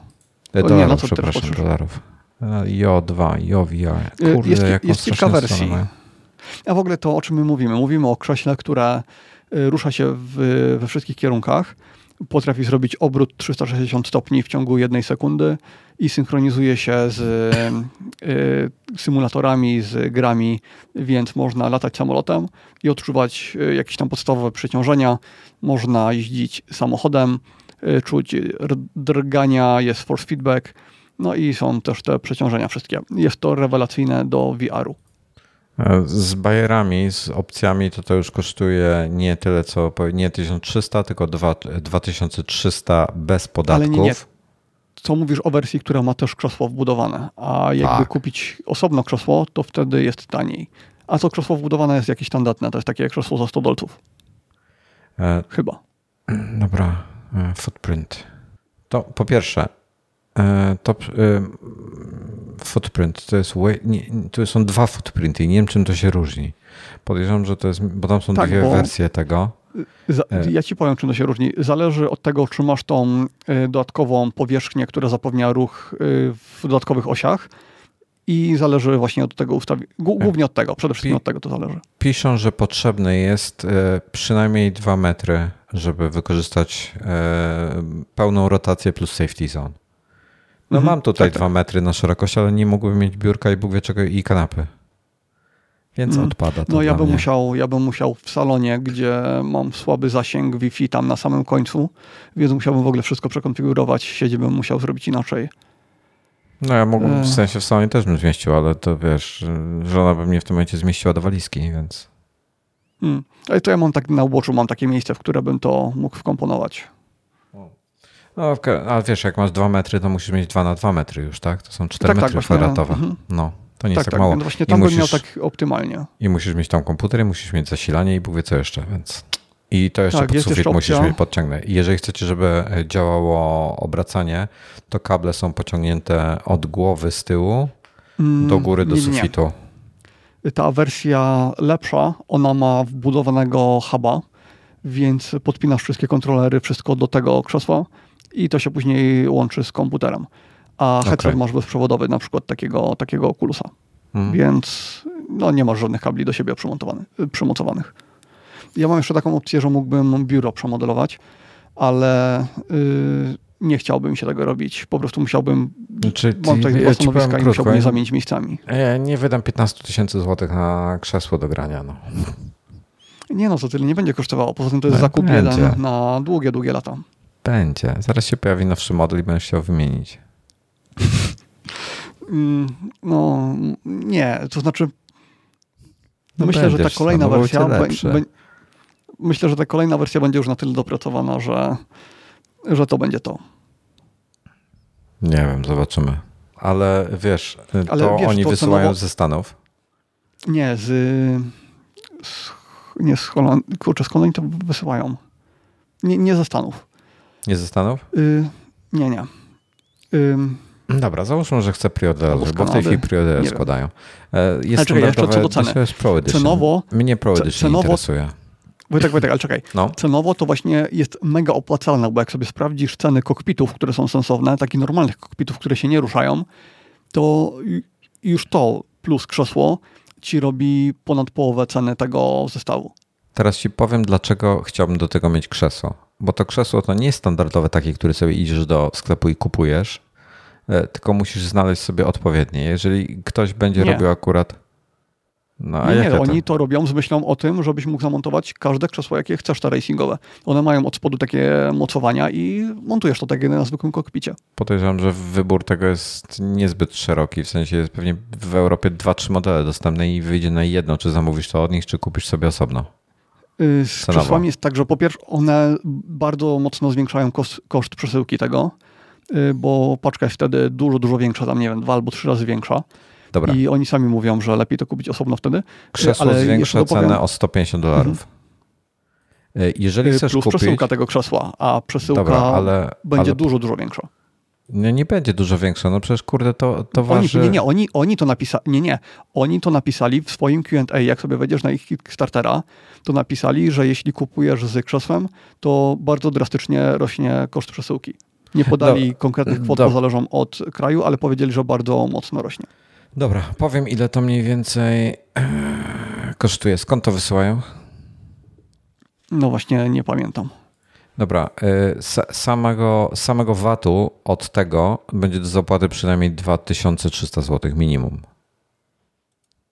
To tak na dzień dobry. Mhm. A to kosztuje w wersji z platformą obrotową, czyli to jest to, co cię interesuje. To kosztuje dwa tysiące pięćset osiemdziesiąt dolarów. To jest kupa kasy. I to jest bez shipping fees, to jest bez przesyłki i to nie będzie tanie, bo to przecież swoje waży. Um, więc to jest raz, to jest cena dwa tysiące pięćset osiemdziesiąt, to jest bez przesyłki i bez podatku i bez vatu u nas. Um, sama, sama platforma obrotowa kosztuje, yy, w dwóch wersjach jest dostępna, kosztuje albo pięćset, albo siedemset dolarów. Są jeszcze dodatkowe kółka. Kół, yy, krzesło kosztuje sto pięćdziesiąt dolarów. Mhm. No ale to jest taka rzecz, którą i tak prędzej czy później trzeba kupić. W sensie nie wyobrażam sobie, żebym miał całe życie nie mieć dostępu do fajnego symulatora. To jest taki mhm. upgrade yy, hobby grania, mhm. że nie umiałbym z tego zrezygnować. Teraz tak, to przesyłka waży sześćdziesiąt kilogramów. Um, wow. sześćdziesiąt kilogramów D H L price. Zobaczymy, ile kosztuje D H L na przesłaniu sześćdziesiąt kilogramów. Jak do tego wymiary, nie podają wymiarów. To trzeba indywidualnie z D H L-em negocjować. Bo nie przewidują tego. O, dobra, to się już na paletę mieści. Okej, okay, mamy paletę. Aha, nie, przepraszam. Z Węgier, z Węgier wysyłają. Z Węgier, no ale to i tak U P S-em będzie szło. E, dobra, to się nie zmieści niestety na paletę, bo jest w D H L jest limit pięćdziesiąt kilogramów, to waży sześćdziesiąt. E, ale ale można większą... Z krzesłem czy bez? Proszę? Z krzesłem nie, czy bez można... krzesła? Bez krzesła liczę teraz. S, S palet. Okay. Dobra, zobaczmy, ile kosztuje S K. A, tego tutaj nie, nie, nie, ma, nie podają cen na to, to jest indywidualne. Okej, okay, dobra, jest, czekaj. S-parcel, to są parcele. To nie, już, już szukam ceny. Mieliśmy tylko chwilę, kurde, nie, nie ma ceny e, palet. To trzeba z nimi się skontaktować. E, skąd? Z Węgier? Hungary, Hungary, Hungary. Nie ma tutaj Hungary w cenniku. Jest. Nie, ale, ale nie ma... Nie ma cen. Może za te dwa lata, jak palet. Będzie kolejna wersja, to może będą mieć dystrybutorów jakichś y, już bardziej lokalnych. Ubezpieczenie maksymalne jest tylko do sześć i pół tysiąca złotych, za więcej trzeba zapłacić ekstra.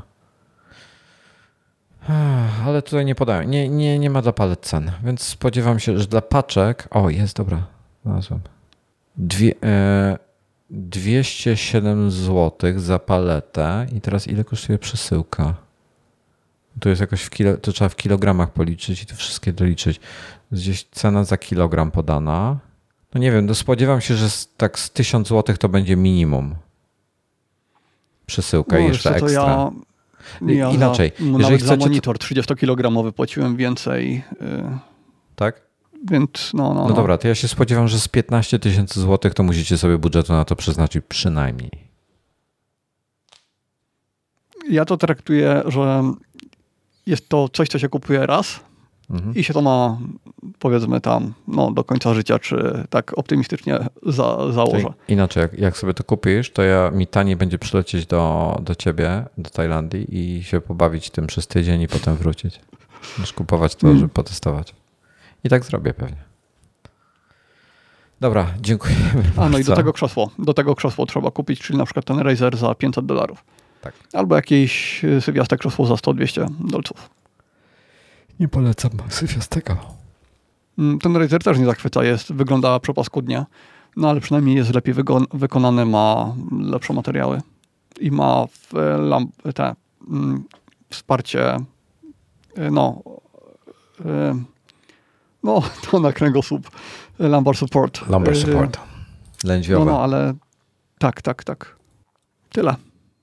Dobra, dziękujemy bardzo e, za towarzystwo wszystkim e, przed, w trakcie i po. Przed nie było, ale, ale i tak dziękujemy. E, I co? I mam nadzieję, że wam się podobało. I zapraszamy za tydzień do następnego. See you. Zapraszamy. Do usłyszenia. Cześć.